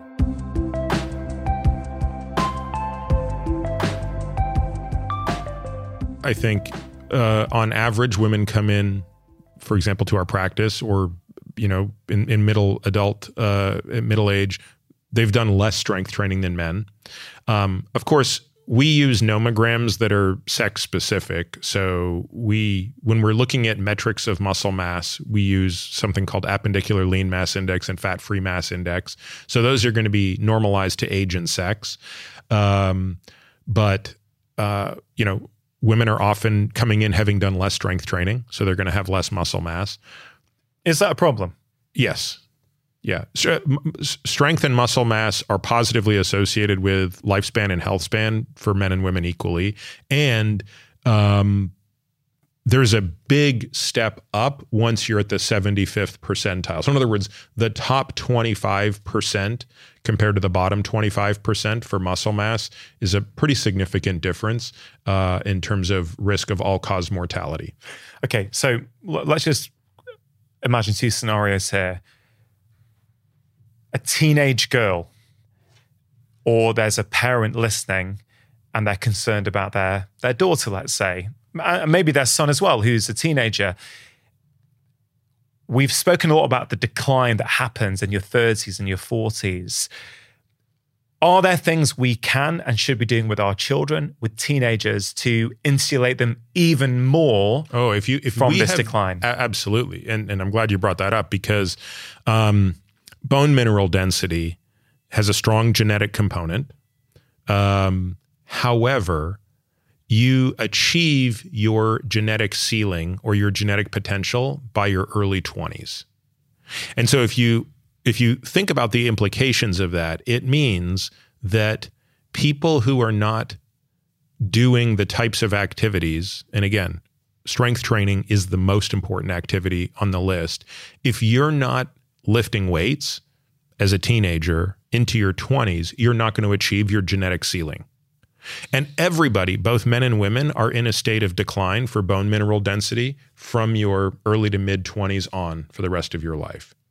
So if you're before that, if you're listening right now and you're a teenager, or if it's a parent, we should be doing whatever we can to encourage our children or yourself, if you're that teenager, to be lifting heavy weights until at least 22 23 well beyond but, Be, you, but beyond you, but there's this beautiful window in which you can capture your your your genetic potential okay and um, again everybody male and female will start to decline from about the mid 20s onward. Women have a much more precipitous decline at menopause if they don't go on hormone replacement therapy. So, estrogen is the most important hormone in bone health for both men and women. And women lose their estrogen precipitously at about the age yeah. of 50 if they don't go on HRT. So, in that sense, women are more susceptible. And um, it's not uncommon to see women at the transition to menopause who haven't been lifting weights, even if they've been very fit and they've been exercising, um, they show up with osteopenia. Uh, Wow. And I mean, we we see this too often.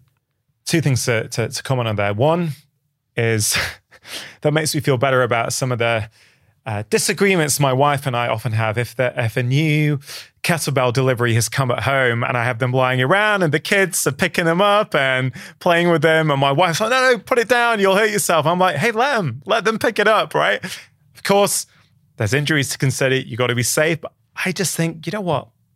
Kind of let them do it and pick Well, it up. it's funny you say that. I mean, my um, my two boys, who are uh, one just turned six, the other is eight.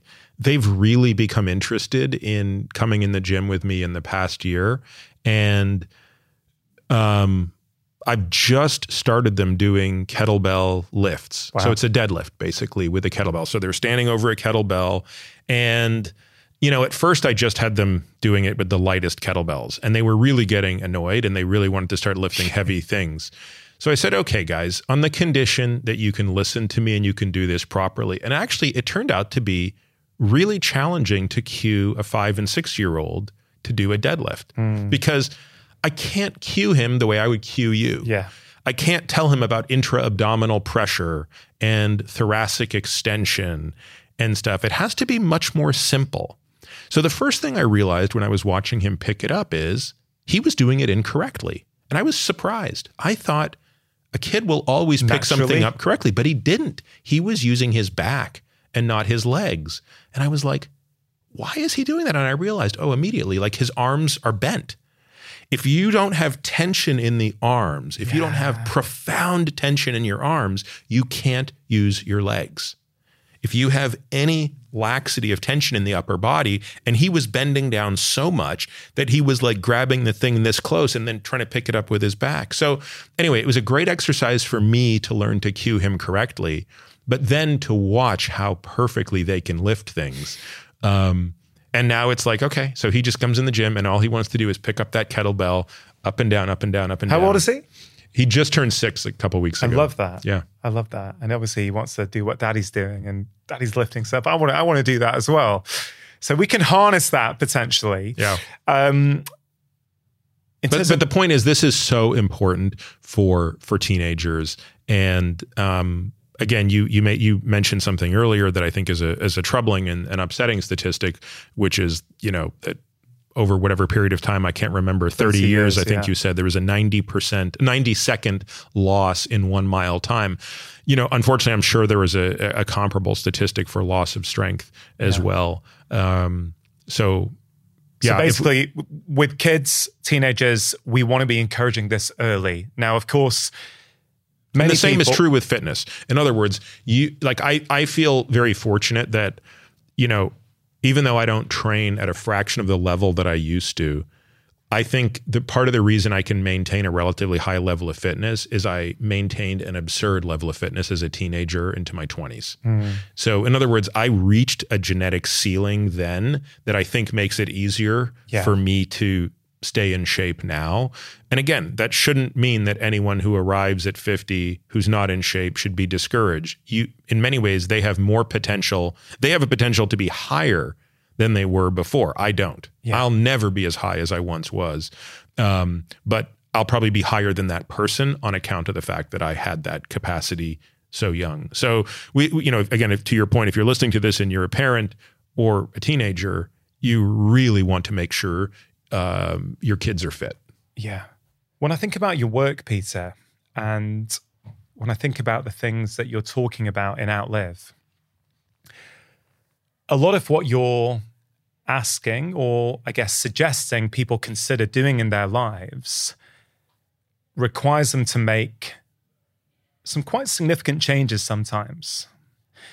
Now, over the course of my career as a medical doctor, I've changed my perspective on what really causes a patient to change. I used to believe that knowledge was all that was required. Knowledge is power. And I've realized that I don't think that's the full story. Even with the knowledge, a lot, there's a lot of knowledge out there and podcasts, uh, books. If knowledge was the answer, we wouldn't have a healthcare crisis. So, my question to you is in your experience, what are the common obstacles you find for people who are trying to make changes?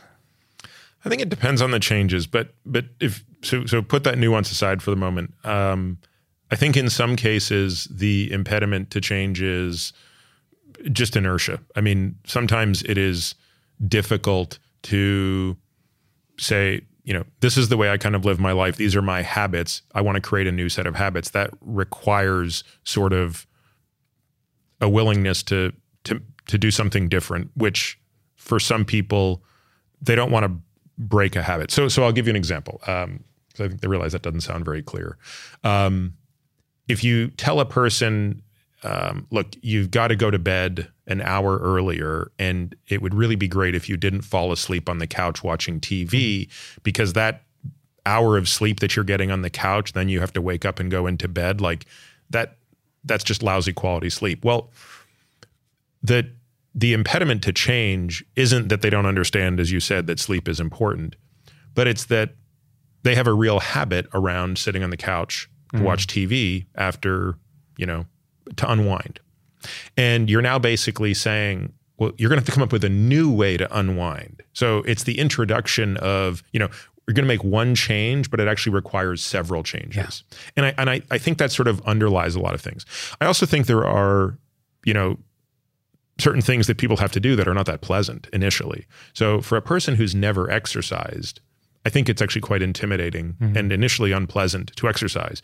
And you can tell them until you're blue in the face that once you get over kind of the initial challenge of this, it's actually going to feel quite good. You're actually going to appreciate the fact that it's not just beneficial for you in the long run, which it is, but even in the short run. But they do have to take a bit of a leap of faith sometimes to do that. Um, I think when it comes to changing behaviors for example, such as food, um, sometimes realizing that changing the default environment of your food is very important requires a big leap forward. Mm. So it's one thing to say, look, I want you to, you know, stop eating this way and start eating this way isn't as simple as saying that. It's, well, your pantry needs to change. Mm. And the types of places you go for lunch need to change. Because, you know, you want the changes to be requiring less willpower yeah. and more automated behavior. Yeah. So I don't think I'm being very articulate when I'm saying this, but I guess what I'm trying to say is it's usually not one change. Yeah. It's usually multiple changes that have to be set up to make the behavior of interest be more automatic. Yeah, I, I would say that very much echoes my own experience.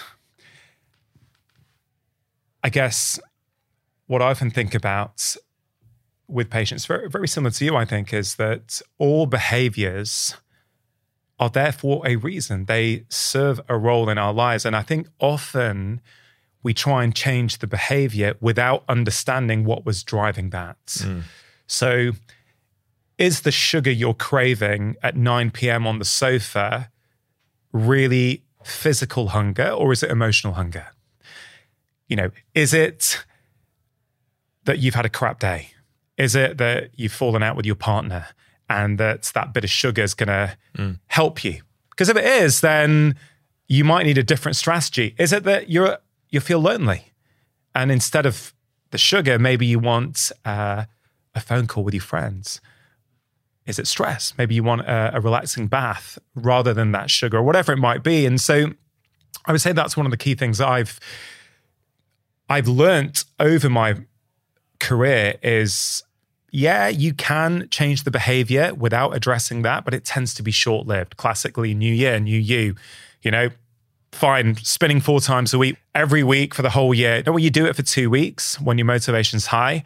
And then suddenly you've had that bad day at work and you need to pick the kids up and whatever. It's, ah, you know what? That's too hard.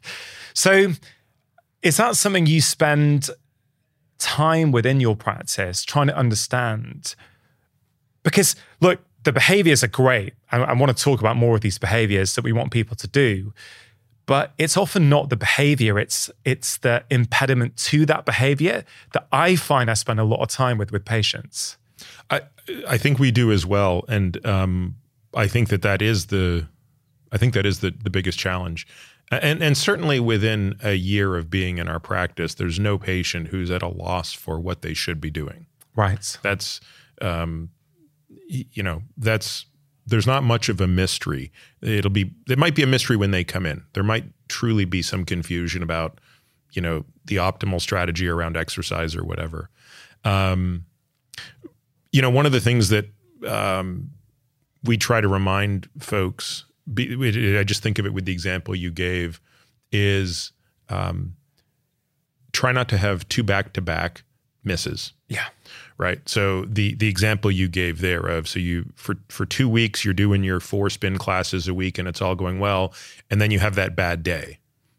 I think that a lot of people get into a, a negative spiral when they punish themselves for that bad day and they feel ashamed that they've missed their workout, something that they set they were set themselves set themselves you know set themselves to do, and sort of that shame becomes the more dominant emotion as mm-hmm. they are getting ready to have that next workout, and it becomes easier to miss that next workout. And instead, what I think you want to try is say, look, you have that bad meal that you said you weren't going to have, you miss that workout, you do something that is kind of off your path. Um, just give yourself a total pass with no judgment and just say, yeah, it's really hard. Like if this was easy, you would have done it last year or the year before or the year yeah. before. But just get it right the next one. Just make sure the next meal is right. Make yeah. sure the next workout happens. Um, and I, I, even find this is important myself. I mean, I, I, I, and I and I tend to, you know, people would look at me and assume I'm sort of a, a beacon of willpower, um, but it's not always true. And I I still have to be very uh, non-judgmental and sort of remind myself when I slip that it's okay and let's just try not to slip tomorrow. Is that a new thing you've had to learn? In general, absolutely. Um, it's become more relevant as I've become older. So, mm. um, you know, I think when I was younger and even more selfish, there were never reasons for me to deviate. But now, with a family, with other responsibilities, there are plenty of reasons for me to deviate. And I deem those better uses of my time sometimes. And uh, as a result of that, I I do sometimes battle myself thinking, oh, what's happened to you? Like, yeah, look at how much you're slacking off and in, in, you know whatever regard you're talking about. But but yeah, I, I, think I'm much more compassionate with myself today than I used to be. Yeah, snap. I mean, I I would very much berate myself in the past if I said I was going to do something and I didn't. Uh, there was quite a lot of negative self talk going on, and you realize it's just never that helpful. If shame or guilt is that underlying emotion, I just don't think it's sustainable in the long term. It will always catch you out at some point. Certainly, that's what I felt. By the way, that's a whole other so so so going back to the what are the impediments to the behavior change? I find that there's another phenotype mm. that I see in my practice, which is um, um, another manifestation of of of trauma, right? Which is uh, basically the individual who's completely incapable of taking care of themselves or putting themselves ahead of others. Yeah. So I see this phenotype more commonly in females. Um, and I see this as often, you know, um, a mother who's, you know, doing a lot of heroic stuff. So probably working really hard in a job, uh, probably puts her husband and kids' needs ahead of her own. Mm-hmm. But she does so at such a detriment to her own health. Yeah. And she keeps, you know, she, you know, it's like, so, so she sort of understands that her health is suffering, but almost feels like it's her place to suffer and yeah. she can't make that exception. And, and, you know, you, you'll sort of say, look, like, you've got to carve out an hour a day for yourself to do these things and she says, Yeah, I know I should, but, and then there's a string of excuses. But you realize that deep down what's going on is like, th- there's a form of self punishment happening. And I'm not saying that that's true of every mother who's out there working and busting her butt, but I, I'm just saying in the in the examples that I've seen in my practice, I really attribute this to kind of a maladaptive behavior around trauma. And um, and that's another example of where uh, you know I, I, would describe that as sort of an emotional health failure that's cascading into physical health failure. Yeah. I would say that one of the things I've learned, and, and it plays into what you just said about this trauma piece, a lot of people these days have, I would call them low grade addictions, whether it be sugar or social media or online shopping or scrolling online, whatever, which which gets in the way of other behaviors because there's a lot of behaviors that people could do to optimize their longevity. But I think this is a really important piece. You know, why is it that people can't do those behaviors? Why do, do a lot of people perceive themselves to not have time? And I mean, I very much like Gabor Mate's um, definition of addiction, which is, again, if I butcher it slightly, please forgive me. But something, it's got these three components. Uh, any behavior or substance that you crave that either relieves pain or gives you pleasure that you are unable to stop doing or give up despite negative consequences, right? So, through that lens of looking at addiction, I would say many of us, most of us, all of us have some level of addiction. And I'm interested, do you do you find that a relevant area to go into with your patients? Do you see these low grade addictions as getting in the way of them making potentially more helpful changes when it comes to their longevity? Yes, but I would take a step even further back from that and say, forget about the impact of these addictions on their capacity to exercise or eat correctly or sleep correctly. I would say just talk about the impact of those addictions on their relationships. Mm-hmm. Um, and and and I, I think that's kind of the interesting thing about trauma, which usually on some level underpins some of these behaviors. And by the way, I think that that term is so loaded and people think trauma has to be big T trauma, yeah. but but really little T trauma can be just as um, uh, just as impactful. Sure. Um, but but not kind of dealing with those things and not understanding that most of those things produce really wonderful adaptations, but as collateral, they sometimes have maladaptive behaviors. Yeah. And failing to deal with those things can have the impact on the physical side, which we talk about, right? It's usually going to come in the form of failing to engage in self care through those behaviors, those positive behaviors. But it can also be pretty disruptive to your interpersonal relations.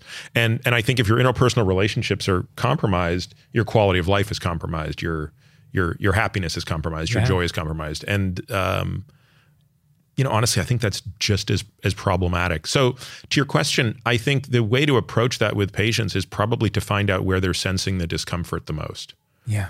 And I I think that varies by individuals. So I think there's some people who are sensing that discomfort the most vis-a-vis the behaviors that they're not engaging in correctly, i.e., I'm not eating well enough, I'm not exercising, I'm not taking care of myself in the yeah. physical sense. Whereas I think for others, the the the way in which they're going to um, face up to that is is going to come through the the destruction or damage on their relationships, be it with their spouse, their kids, their friends, coworkers. Yeah. It's when you when you really delve into this area, and I know you've been on a personal journey yourself with this, as have I. It's more and more about emotional health. I think it's not that physical health doesn't matter. Of course it does, and you know, being physically healthier, of course, helps us with our emotional health as well. But I kind of feel that the emotional health piece, yes, it drives better self care. Yes, it helps your relationships. But, you know, there's quite a lot of research now showing that I've got to be very careful how I word this because I'm absolutely not putting blame on people.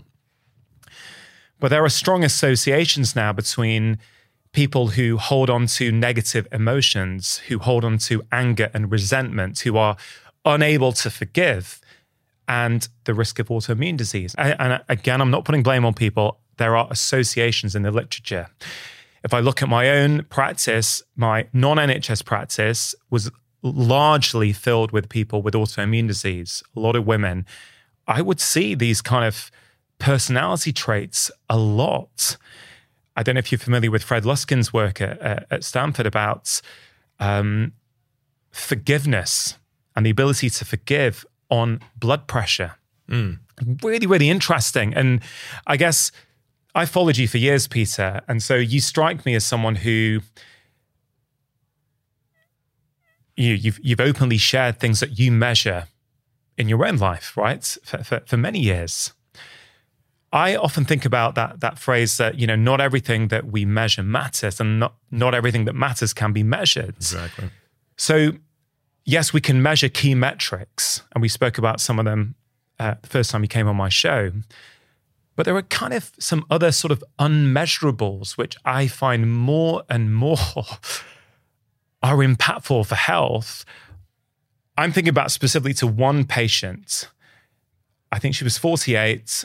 She had mildly elevated blood pressure. I can't remember exact numbers, but I'm going to guess it was in the region of 135 to 140 over 90, something like mm. that. And we, for six months, were trying to make changes with her lifestyle. She transformed her diet. She started exercising. You know, she started to prioritize her sleep. Yeah, I couldn't get it to budge. I couldn't help her get it to budge. And I was, and we measured it properly. We did 24 hour monitoring. And I, I thought, what am I missing here? Now, of course, some people are going to be resistant. Maybe it needs pharmaceuticals, but I just felt from talking to her that she was holding on to a lot of anger. And it turns out, as I got to know her more, that she actually was, she had split up with her ex husband who had cheated on her and she couldn't let go, right? She absolutely just could not let go. And we spoke a bit about forgiveness and the importance of doing that and letting go. And I won't go into everything that we did, but essentially over the next few months, she basically learnt the skill of forgiveness. She uh, managed to let go of the anger she felt, and her blood pressure normalized. Now, that's an N equals one. I'm aware of that, but I'm sharing that with you because these things really teach me that there are all kinds of inputs into a human that manifest in their physical health. And I didn't learn that mm. stuff at medical school. I've just kind of picked it up through just observing. And then I go to the literature and see, well, there, there is supportive research. Now, do we have the same quality of evidence for that as we might do for a particular form of exercise for lowering blood pressure? No, probably not. But on an individual level, when I have someone in front of me, I'm always trying to think which inputs here can I manipulate? What could I be missing here? I, and you're someone I, I respect incredibly. And so this feels like the softer side to medicine but I feel it's just as important as the harder side. And I, I, I guess I just love your thoughts and perspective on areas like that. Oh, I, I, I would agree with that completely uh, in, in every regard, right? Meaning that do I think that that matters? Absolutely. Do I think that it's very difficult to quantify, if not impossible? Absolutely. Um, to me, the biggest question is, um, you know, how do you teach it, right? So, so how how did you get that patient uh, who I think most people wouldn't fault her if she basically said, I'm going to carry this, you know, axe to grind for the rest of my life. Most people would say, understood. Uh, yeah. yeah get it. Um, so how, how, how did you work with her to, first of all, convince her that it was worth trying to, to, uh, to, to forgive her, her ex? And then secondly, how did, how did she actually go about doing that? Yeah. So firstly, I'm believe in informed consent. So I explained to her the situation. I explained the risks of not treating that blood pressure in terms of her long term health. And I explained what the options were. I also had built up a really good rapport with her. I got to know her. This is one of the beauties that it's, hard these days, to be fair, but certainly a few years ago, there was still that continuity in primary care where you would, in the NHS here, where you would get to know someone, you would get to know their family, you would actually get to see who they were in in in their lives in a way that you don't always get with hospital medicine. So I had built up a really good rapport with her. She trusted me. So I don't go there with every patient. I just got a sense from her. So, you know, when the time was right in a consultation, when I felt she was open to it, I said, listen, you've done incredible work with all the changes you made to your lifestyle. I would have expected to see some change here. Not always, but usually. My feeling is I I picked up a couple of things from you that I think maybe at play here. Would it be okay if I go through some of them with you? Are you interested? And I broached it. And the first time I broached it, you know, brick wall. She wasn't willing to go there. But I would like to see patients regularly, even though it was just 10 minutes. I would often get them back every few weeks. I like to follow them up and talk to them. And it, it got to the point where she was open. She goes, I said, look, we can put your medication and or we can try this because I think this may help your blood pressure. But frankly, I think it's going to help many other aspects in your life as well. Like if you hold on to this, and I understand, and I explained to her that forgiveness would be not for her ex husband, it would be for her.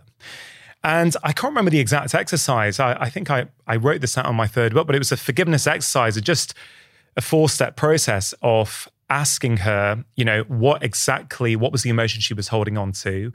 What benefit that gave her? Is there a possibility that you can see it um, from your ex husband's perspective? You know, what might have been going on in their mind? And are you willing to carry this for the rest of your life? Because you essentially, and I, I, can't remember the language I used, said, actually, that means your husband still has power over you today, your ex husband. An act that he did, it still affects you in your day to day. So, again, I don't want to.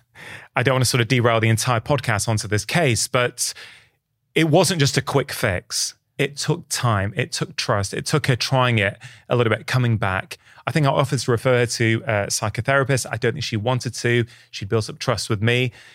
But the point is, is that yes, it was difficult, but my belief is that not only did that help her with her blood pressure, that's going to reap dividends in multiple aspects of her life, emotionally and physically, for years to come. I'm convinced of that. And I agree with you. I think there's a subtle point there, which is I think it's a better health outcome than just pharmacologically addressing it. So if you had just given her an ACE inhibitor or yeah. an ARB, uh, you would have fixed her blood pressure, but you probably wouldn't have fixed the underlying sympathetic tone, the hypercortisolemia that was still going to have negative health consequences. And I've done that for many patients, right? I've I've done what you did. I put sure. them on the ace, yeah. right? So I'm not trying to say I do that every time. No, I no, don't. But I'm saying in her case, what I think is a win is uh, it, it's it's the blood pressure got fixed, but that's almost a biomarker of the actual problem getting fixed, and with it, her risk of many things is going down that are you know accounted for by the hypercortisolemia and that increased sympathetic tone and the increased blood pressure. Yeah, I just find that so fascinating, and then when I was thinking this morning, you know, what I'm going to talk to Peter about, you know, one thing that fascinates me deeply is your practice. It sounds like very few other practices that exist, maybe globally. Now, we touched on this briefly last time about our different experiences. You know, you in the US in a private system, me in the UK in a publicly funded system, and how that would affect our experience and potentially our viewpoints as doctors. And I'm fascinated as to what people come in to see you with, because typically in the NHS, we acknowledged last time that we're pretty bad at real prevention in medicine the current way it's practiced. Medicine 2.0 compared to medicine 3.0, as you outline in your book, right? But people in the UK, I would say, and in America, I'm sure, typically go to see their doctor with a problem. Right. Doctor, I've got pain here. This hurts. You know, they're coming in with a problem that they want you to solve. Are your patients coming in to see you and your team with a problem?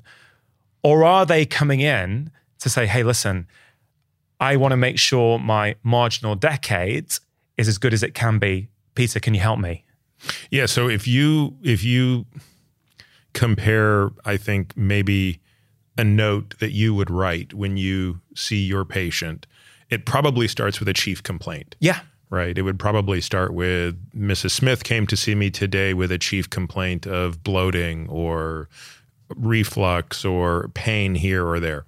Um, on our first meeting with a patient, the um, the the note actually begins with their goals, and there we break the goals into two brackets. So it's uh, marginal decade goals and goals for the next 12 months. Yeah, I, I love it. I think it's just a, just a wonderful exploration of what might be possible, what might healthcare, real preventive healthcare look like. And yes, you say it's a luxury, but I guess you've created that. You've created the opportunity for people to go and experience that. And I guess you've learned so much through doing that and creating that because often we don't have the luxury, certainly in the National Health Service, of doing a lot of the tests you do, having access to that data. Would you say, because I was thinking, okay, I don't think the testing is the biggest limitation. Really? I don't. Um, and we actually talk about this with our patients early on, like in the first month or so. Um, in fact, the first time we do a blood test review with a patient, we review their bloods. I sort of give a, a, a soliloquy that every patient gets the first time. And the gist of it is something like this Look, um, there are there are several metrics that we're going to be paying attention to in, in the duration of your time in this practice. So you might be in this practice for two years, you might be in this practice for 10 years. We don't know. But you're going to get used to a drill and a cadence with which we pay attention to things. And most patients are coming into this practice with an over indexing on blood test because that's kind of, mm. you know, in their previous relationships with doctors, that's the thing that doctors are most paying attention to. And we say, look, that's fine. Like, you know, we're going to do blood tests and we're going to talk about that here today. That's what we're here to talk about. But you should understand that your blood test is only about, I don't know, one of 30 to 40 inputs that we put into our risk assessment model. Hmm. So your family history, which we talked about last week, and we, you know, the reason we sent you home with a 10 page packet to fill out is because we really want to know your family history. Um, and you know, you're gonna we're gonna do a movement assessment that's gonna take two hours, and eventually a strength assessment that'll take a couple of hours, and a VO2 max test, and a zone two test, and a DEXA scan, and a liquid biopsy. Like there's a lot of things. And yes, we want to know your ApoB and your you know euglycemic. You know, we'll do an OGTT, et cetera. So the labs are only one of again 30 things we look at, and by the way, the labs have huge blind spots. Like the labs are really good at helping us predict your risk of cardiovascular disease when coupled with understanding your blood pressure and a few other things. Um, they're not really good at helping us understand your long term risk of cancer, even mm. your immediate risk of cancer. I mean, there's just a stochastic process to that, that outside of measuring met- metabolic health, this doesn't yeah. really tell us if you have cancer or not. Um, so we sort of almost de emphasize the labs. And I think the biggest impediment um, from a time perspective is is actually on the is on the movement stuff, is on the exercise stuff, is on nutrition, sleep. It's it's that's the challenge you'd have in 10 minutes, right? That's why yeah. 10 minutes can't simply make that happen. And and and people say to me, you know, Peter, why aren't you, you know, scaling this? Like, why aren't there a hundred other practices doing this?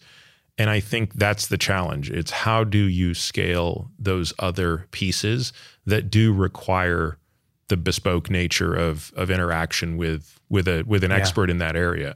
And we're doing some things. I mean, we're building courses and and video stuff along that line, but um, it, it it's it's it's just going to take other doctors saying I want to learn this stuff well mm-hmm. enough yeah. that I can then be the conduit of this information. Um, but I'll tell you, there, I mean, in the UK, you guys are further ahead of the US in that you already consider ApoB, for example, to be uh, an mm. appropriate metric for measuring risk for cardiovascular disease. You consider ApoB in the UK to be yeah. superior to LDLC. The, the US is still backwards on that one. I think also what your model is showing is true prevention. And actually, without getting into policy and why the healthcare system is set up the way it is, big picture, if every patient had access to that, let's say, let's take the UK, a government funded system, a tax funded system. If you actually were able to do this with everyone, despite the upfront cost, it's very clear, or I guess without running numbers, how can I say this? It would appear to be very clear that you will save a ton of money at the back end. Like if you Well, which is why, by the way, people always ask me, can we institute a system like this in the US? And I I actually say it's much easier to institute this in a single payer system. Um, oh, can you just expand what that term single payer means if someone doesn't? Yeah, so a single no. payer system would be like the NHS, mm-hmm. where you have the government as the only payer. The government is the insurer. Yeah. And why is that the case? So a single payer system by definition implies the government is pl- is paying. We don't have that in the United States for everyone. We have we have something called the Center of Medicaid Services (CMS) that provides um, services to people over 65 and something called Medicaid for people who have, you know, qualify for very low income. But the majority of people in the United States who have health insurance have it through a private insurance carrier and that private insurance carrier will only be insuring them for a short period of time. And it's actually it's even more complicated in the US because depending on the size of your employer, yeah. sometimes the employer is the insurance uh, risk bearer, but it's done through the administrative services of an insurance company. All of this is to say they don't really have the incentive to pay money today when you're 25 and 30 to prevent complications when you're 60 or 65 because they won't be the ones insuring you then. You'll mm-hmm. have a mm-hmm. different employer or a different insurance company. So if you think about the NHS, though, or any single payer system, um, there really is an incentive yeah. to invest wisely when people are young and healthy to spend a little bit more because you still, as the single payer, in this case, the government, own the risk of that life down the line. Yeah. So it's in many ways much more logical to consider medicine 3.0 in the context of a single payer system than it is yeah. in a multi payer system. No, that makes complete sense. I guess one of the obstacles to that um, is that the National Health Service is such a political hot potato that really there doesn't appear to be this 20, 30 year vision, more there's an election in two years. So, what do I need to do with the NHS to of make course. sure that I get re-elected? Yeah. Which is fundamentally going to be problematic because decisions are always going to have a bias to short term yep. As opposed to long term. And of course, these things require an upfront investment that is more painful in the short term. You reap the benefits in the long term. Just to finish off on your practice, given that it is private, given that um, there's a cost element to it, presumably, and please correct me if I've got this wrong, presumably, it's only going to be people with a certain amount of resource who can actually access that. And then in a capitalist system, a lot of the people who end up with that resource, in my experience, are kind of type A personalities who have worked hard, often, not always, often, felt that there was something to prove, right? Which drives them to get incredible success in the system, which can reap rewards. I don't know if that's fair to say or not. Of course, every patient is different. But then, if that is the case, are there certain patterns you see in those individuals? And then, I guess, what can we learn from that if because a lot of people like your show listen to this show who may not have those resources. So I'm always interested. This is a great model of a practice. What can we learn from that? Yeah, I mean, I, I think I think as a as a generalization, that's probably a fair characterization. Um, of course, there are many exceptions to it, it, so it's you know it's one has to take that with a grain of salt. Um, and what's interesting is something that you alluded to earlier, right? I think that sometimes the most high achieving, hyper performing people are doing it because they have something to prove. And sometimes that need to have something to prove comes with other baggage oh, yeah. that can undermine your health, um, both directly and indirectly. And so I realize that statistically speaking, more affluence translates to more health. Yeah. But that's not true beyond a certain point. In other words, it's true that having, you know, an income of 50,000 pounds a year will produce a better health outcome than having an income of 10,000 pounds per year. Um, and maybe having an income of 100,000 pounds per year will give you a better health outcome than having an income of 50,000 pounds per year. Possibly, I'm not sure. But what's absolutely not true in my experience is having an income of 50 million pounds per year versus 100,000 pounds Yeah. per year. I don't see any difference in health outcomes at that level. And in fact, the person with the, you know, multi, multi uh, million pound income uh, often comes with other problems. Yeah. Um, and so, you know, one needs to be careful what one wishes for, and I say that just as much to myself as to others.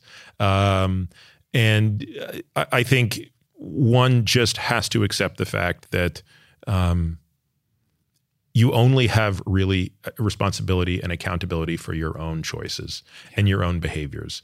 And I, I really think that time is the most important parameter in this game. It's really not about resources as uh, financial resources as much as it is about time. Yeah. And that's an example of where yeah, that person who's barely making it can often be in a situation where they don't have time either. You know, Yeah. they're they're scrounging so many things together to make it work. But um but you know, you you brought up exercise a moment ago. I mean, if a person could spend an hour a day exercising, I mean, they're going to be healthier than the richest person on the planet who isn't doing that. Yeah. Yeah. Who has all the fancy doctors, who has all the fancy clinics, who does all the executive physicals. I mean, none of that stuff will matter if they're not taking care of themselves. And I've seen people across the spectrum, and the, the correlation is very loose. Yeah. Just to finish off, then, Peter, you touched, and maybe we don't have time to really go into this in detail, but given that women have lower estrogen levels post menopause, I know this this is quite a contentious area in terms of does every woman need hormones after menopause for brain protection, cognitive protection, muscles? Are you able to give to such a nuanced topic a sort of quick over, overview summary? Does every woman need it in your view? Well, um, it is a very complicated topic, and it's one I've devoted a couple of podcasts and a lot of writing to.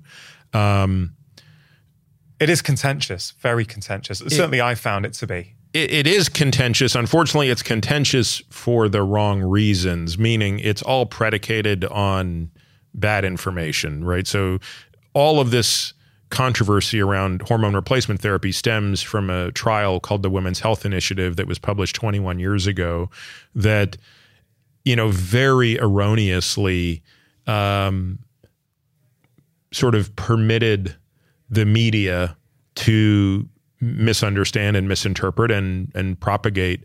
Um, and basically, the conclusion of that study was that estrogen caused breast cancer, uh, when in fact the the experiment showed the exact opposite. So the Women's Health Initiative actually showed that estrogen was protective against breast cancer, but estrogen combined with synthetic progesterone did slightly increase the risk of breast cancer, but not mortality from breast cancer. And when I say slightly increase the risk, I mean one case per thousand. One there was one additional case per thousand of breast cancer, zero additional breast cancer deaths associated with that. In the estrogen group alone, meaning women who didn't take estrogen with MPA, the synthetic progesterone, there was a reduction in breast cancer. That was both true when the trial was halted at five years and subsequently when the data were evaluated 15, 16, 17 years later. So, again, just a, a grotesque misunderstanding of the literature. Um, there are many reasons to consider estrogen. Um, some of those have to do with symptoms. So, Sure. vasomotor symptoms.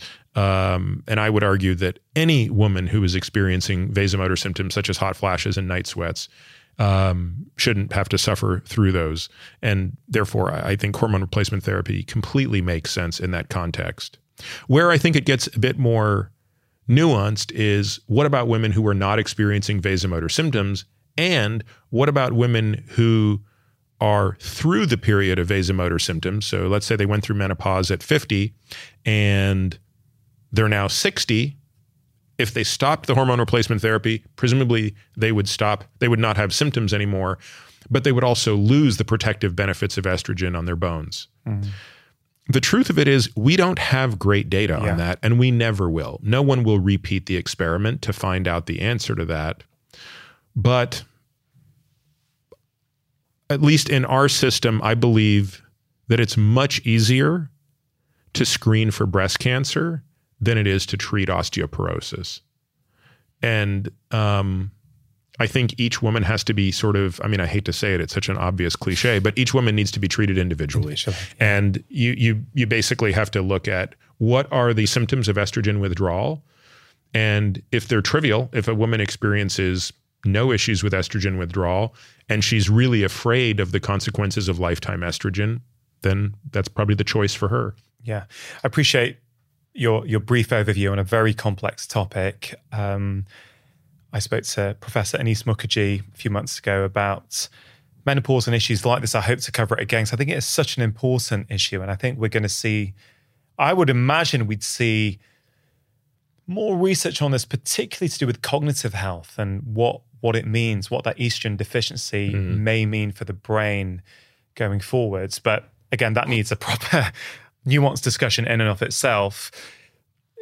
Yeah, the Women's Health Initiative didn't really answer that question for us. There were a lot of flaws in that part of the study. So we instead look at smaller experiments that have been done since that time, um, certainly some of which suggest the protective benefit of estrogen for cognition. It's possible that might only be in a subset of women, for example, those with an ApoE4 Yeah. gene. Exactly. Um, so it's still a TBD. in the remaining time, let's see if we can uh, cover cardio, zone two cardio. Okay. What is zone two cardio for people who've never heard that term mm. before, right? And I think there will be quite a few. Yeah, Although I think we often get seduced into thinking that our section of the internet is what everyone also sees. But we all consume highly curated feeds that feed us what we already know, what what we like.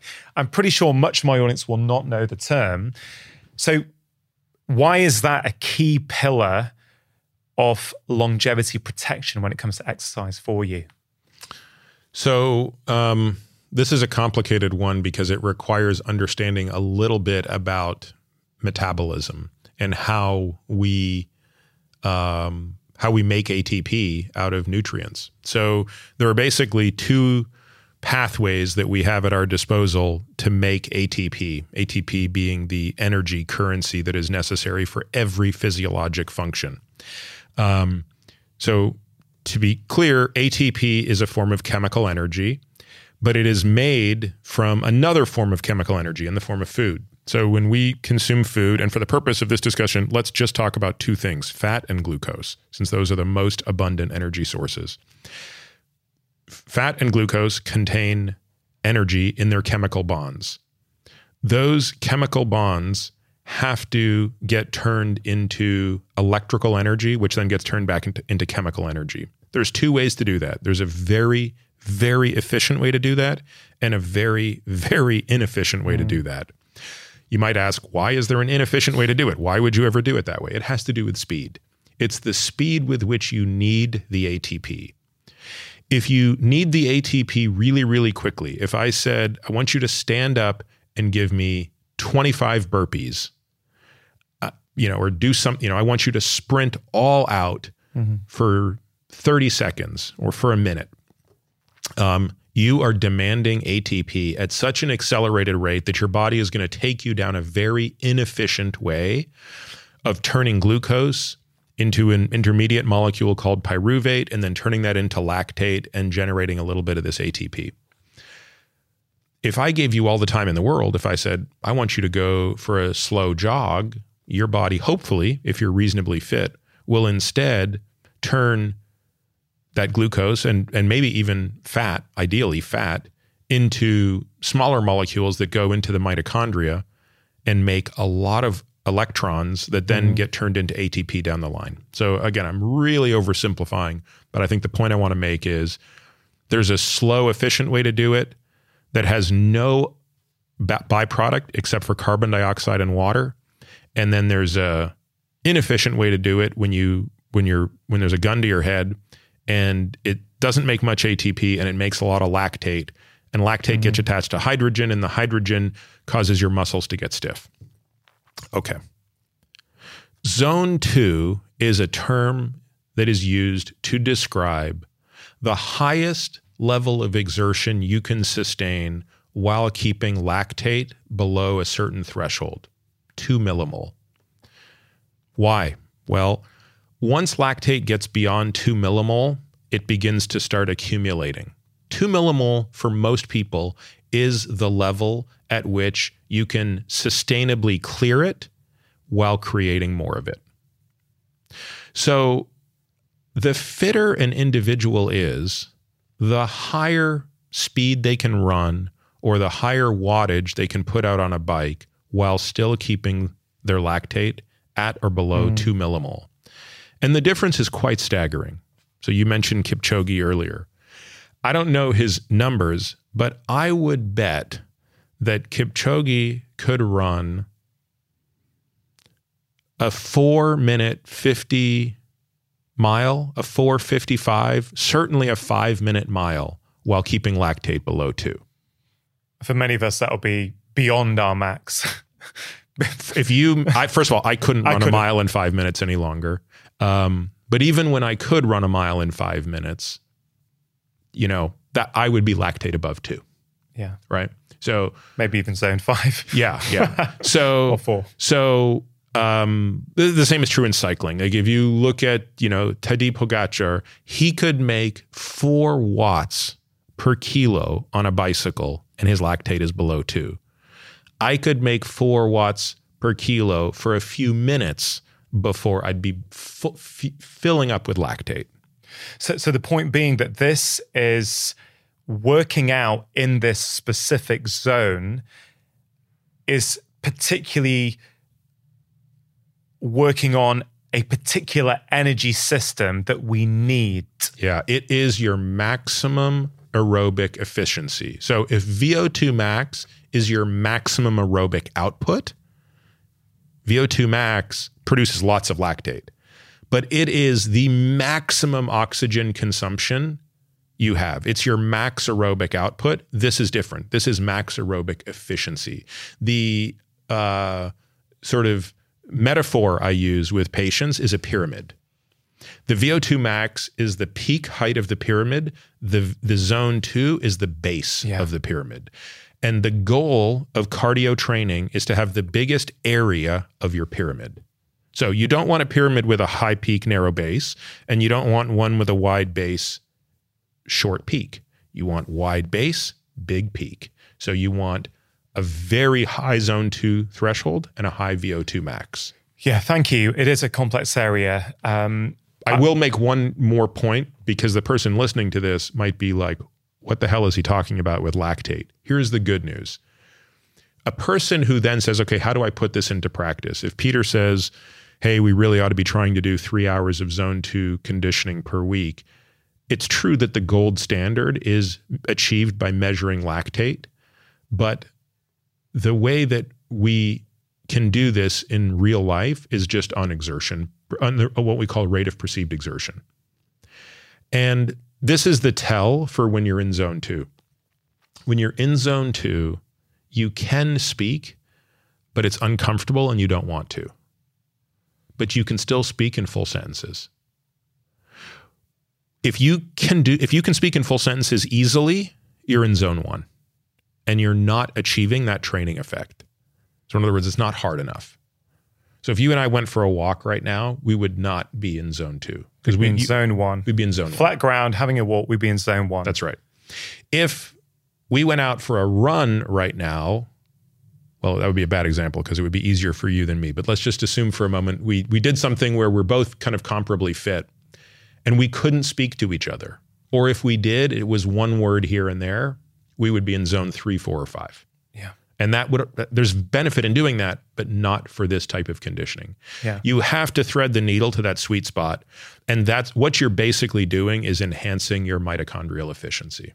Yeah. No, I love it. And and I would say for me, for much of my life, I've neglected this massively. I was always drawn to intensity for a variety of reasons. Not really because I like the feeling, more because I've always felt quite time pressured. Mm. I've had a lot of caring responsibilities for, for parents throughout my adult life. But I would say in the last couple of years, completely changing that.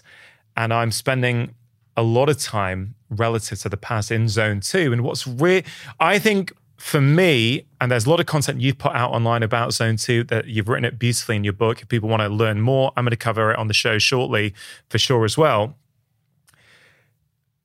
The beautiful thing about zone two is it's it's quite easy. It, doesn't, you know, yes, you know, you're you're a bit out of breath as you say, you can hold a conversation, but you don't want to. A lot of people get put off exercise. They think it's too hard. And I find one of the great things about Zone 2 is I really enjoy it. I can sometimes think, listen to a podcast, listen to an album I haven't listened to for ages or whatever it might be. And the recovery time is negligible. Right. So actually, I feel it enhances my life. It enhances my cognition, and I know it's doing something for longevity. So I'm not sure how appreciated that is. So for people who are scared of exercise and don't want that uncomfortable feeling of real high exertion, Zone 2 can become one of your very best friends very quickly. And it's important even if you're the best in the world. So Yeah. if you look at the Kipchoges of the world, they're still spending 80% of their training time in zone two. Yeah. Um, and you asked earlier, can you think about a way of what percentage of your time should you spend in each of these zones? I mean, that's really what it comes down to. Exactly. It's about 80 20. So it's about 80% of your cardio time should be spent in zone two, 20% of your cardio time should be spent at a much higher intensity.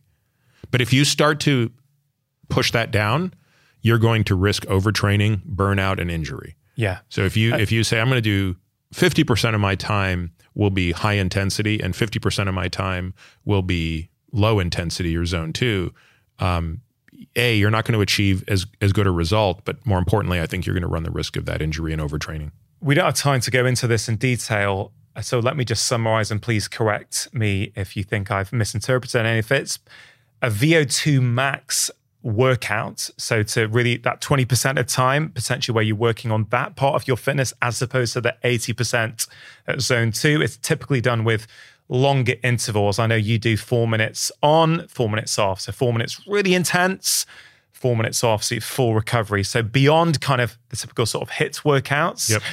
Again, that's a really quick summary because I want to be respectful for your time. Yeah, the sweet spot is actually 3 to 8 minutes Three to eight minutes off work. of work with one-to-one work to recovery. So if you're if you're inter- if you're exercising at such a level of intensity that you can only do it for a minute on and a minute off, that's great. There is VO2 max benefit in that. Um, but just understand it's not optimized for VO2 max. Yeah. You're not going long enough because you're going too intense. So, Peter, then if that person is going, okay, you convinced me, I need to get on my exercise train for my longevity, I can give you five hours a week, but that's all I got. How would you break up those four pillars into those five hours?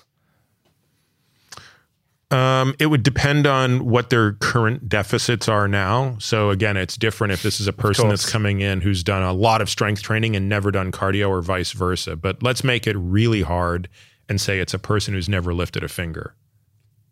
So if it's th- if that's the case, if it's a person who's never lifted a finger, I might do 2 hours of strength training, 3 hours of cardio and in their first cycle, that three hours of cardio would all be zone two. I wouldn't even throw in any VO2 max. Or stability? no, I would just say for for three hours a week, I would do four 45 minute zone two training. And maybe in the last five minutes of each, I would pick up the intensity a little bit, Yeah. but not even to the just just to get them just to get them a little acclimated to a higher workload. And then the two hours of strength training, I might have them do probably two 60 minute sessions a week where each session is whole body strength training and it's really foundational fundamental movements. There's nothing terribly fancy. Some of it's probably going to be with just body weight.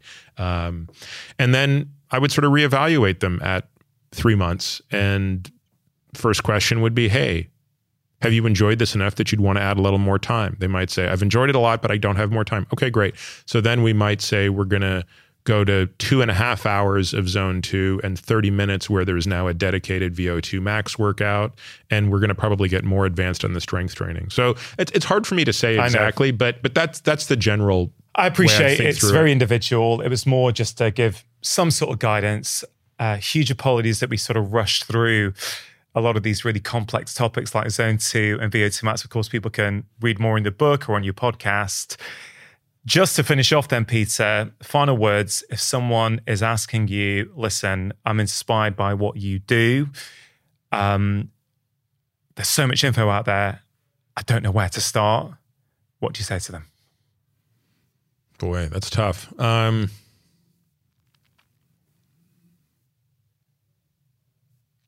I guess I would say just sort of pick one thing. I mean, presumably the person asking this question has enough um, awareness to know where they are most deficient, whether it be, hey, I'm really overnourished, I'm under muscled, I'm sleeping four hours a night. Like, I would say, pick the one thing that you're confident you could chalk up to a win and just do that yeah. for the next 12 weeks and really fix that pattern again, if it's your sleep, really fix your sleep. We haven't talked about that today, but you know, yeah. again, there's lots to do there. Um, if it's nutrition, just really get that because it's just as much about the confidence that comes from sort of addressing that pattern. Um, and making incremental changes that stick as opposed to trying to make massive changes that are harder to stick. Um, so that, that's probably what I would advise. Thank you, Peter. Uh, thank you for all the work you're doing. I think you're inspiring many people around the world to believe that they can actually do something right now that's going to help them in their marginal decade. Thanks for coming on the show and enjoy your time in the UK. Really hope you enjoyed that conversation. Do think about one thing that you can take away and apply into your own life. And also have a think about one thing from this conversation that you can teach to somebody else. Remember, when you teach someone, it not only helps them, it also helps you learn and retain the information. Now, before you go, just wanted to let you know about Friday 5. It's my free weekly email containing five simple ideas to improve your health and happiness. In that email, I share exclusive insights that I do not share anywhere else, including health advice, how to manage your time better, interesting articles or videos that I've been consuming and quotes that have caused me to stop and reflect. And I have to say, in a world of endless emails, it really is delightful that many of you tell me it is one of the only weekly emails that you actively look forward to receiving. So if that sounds like something you would like to receive each and every Friday, you can sign up for free at drchatterjee.com forward slash Friday 5. Now, if you are new to my podcast, you may be interested to know that I have written five books that have been bestsellers all over the world, covering all kinds of different topics happiness, food, stress, sleep, behavior change and movement, weight loss, and so much more. So please do take a moment to check them out. They are all available as paperbacks, ebooks, and as audiobooks, which I am narrating. If you enjoyed today's episode, it is always appreciated if you can take a moment to share the podcast with your friends and family or leave a review on Apple Podcasts. Thank you so much for listening. Have a wonderful week. And please note that if you want to listen to this show without any adverts at all, that option is now available for a small monthly fee on Apple and on Android. All you have to do is click the link in the episode notes in your podcast app. And always remember, you are the architect of your own health. Making lifestyle changes always worth it because when you feel better, you live more.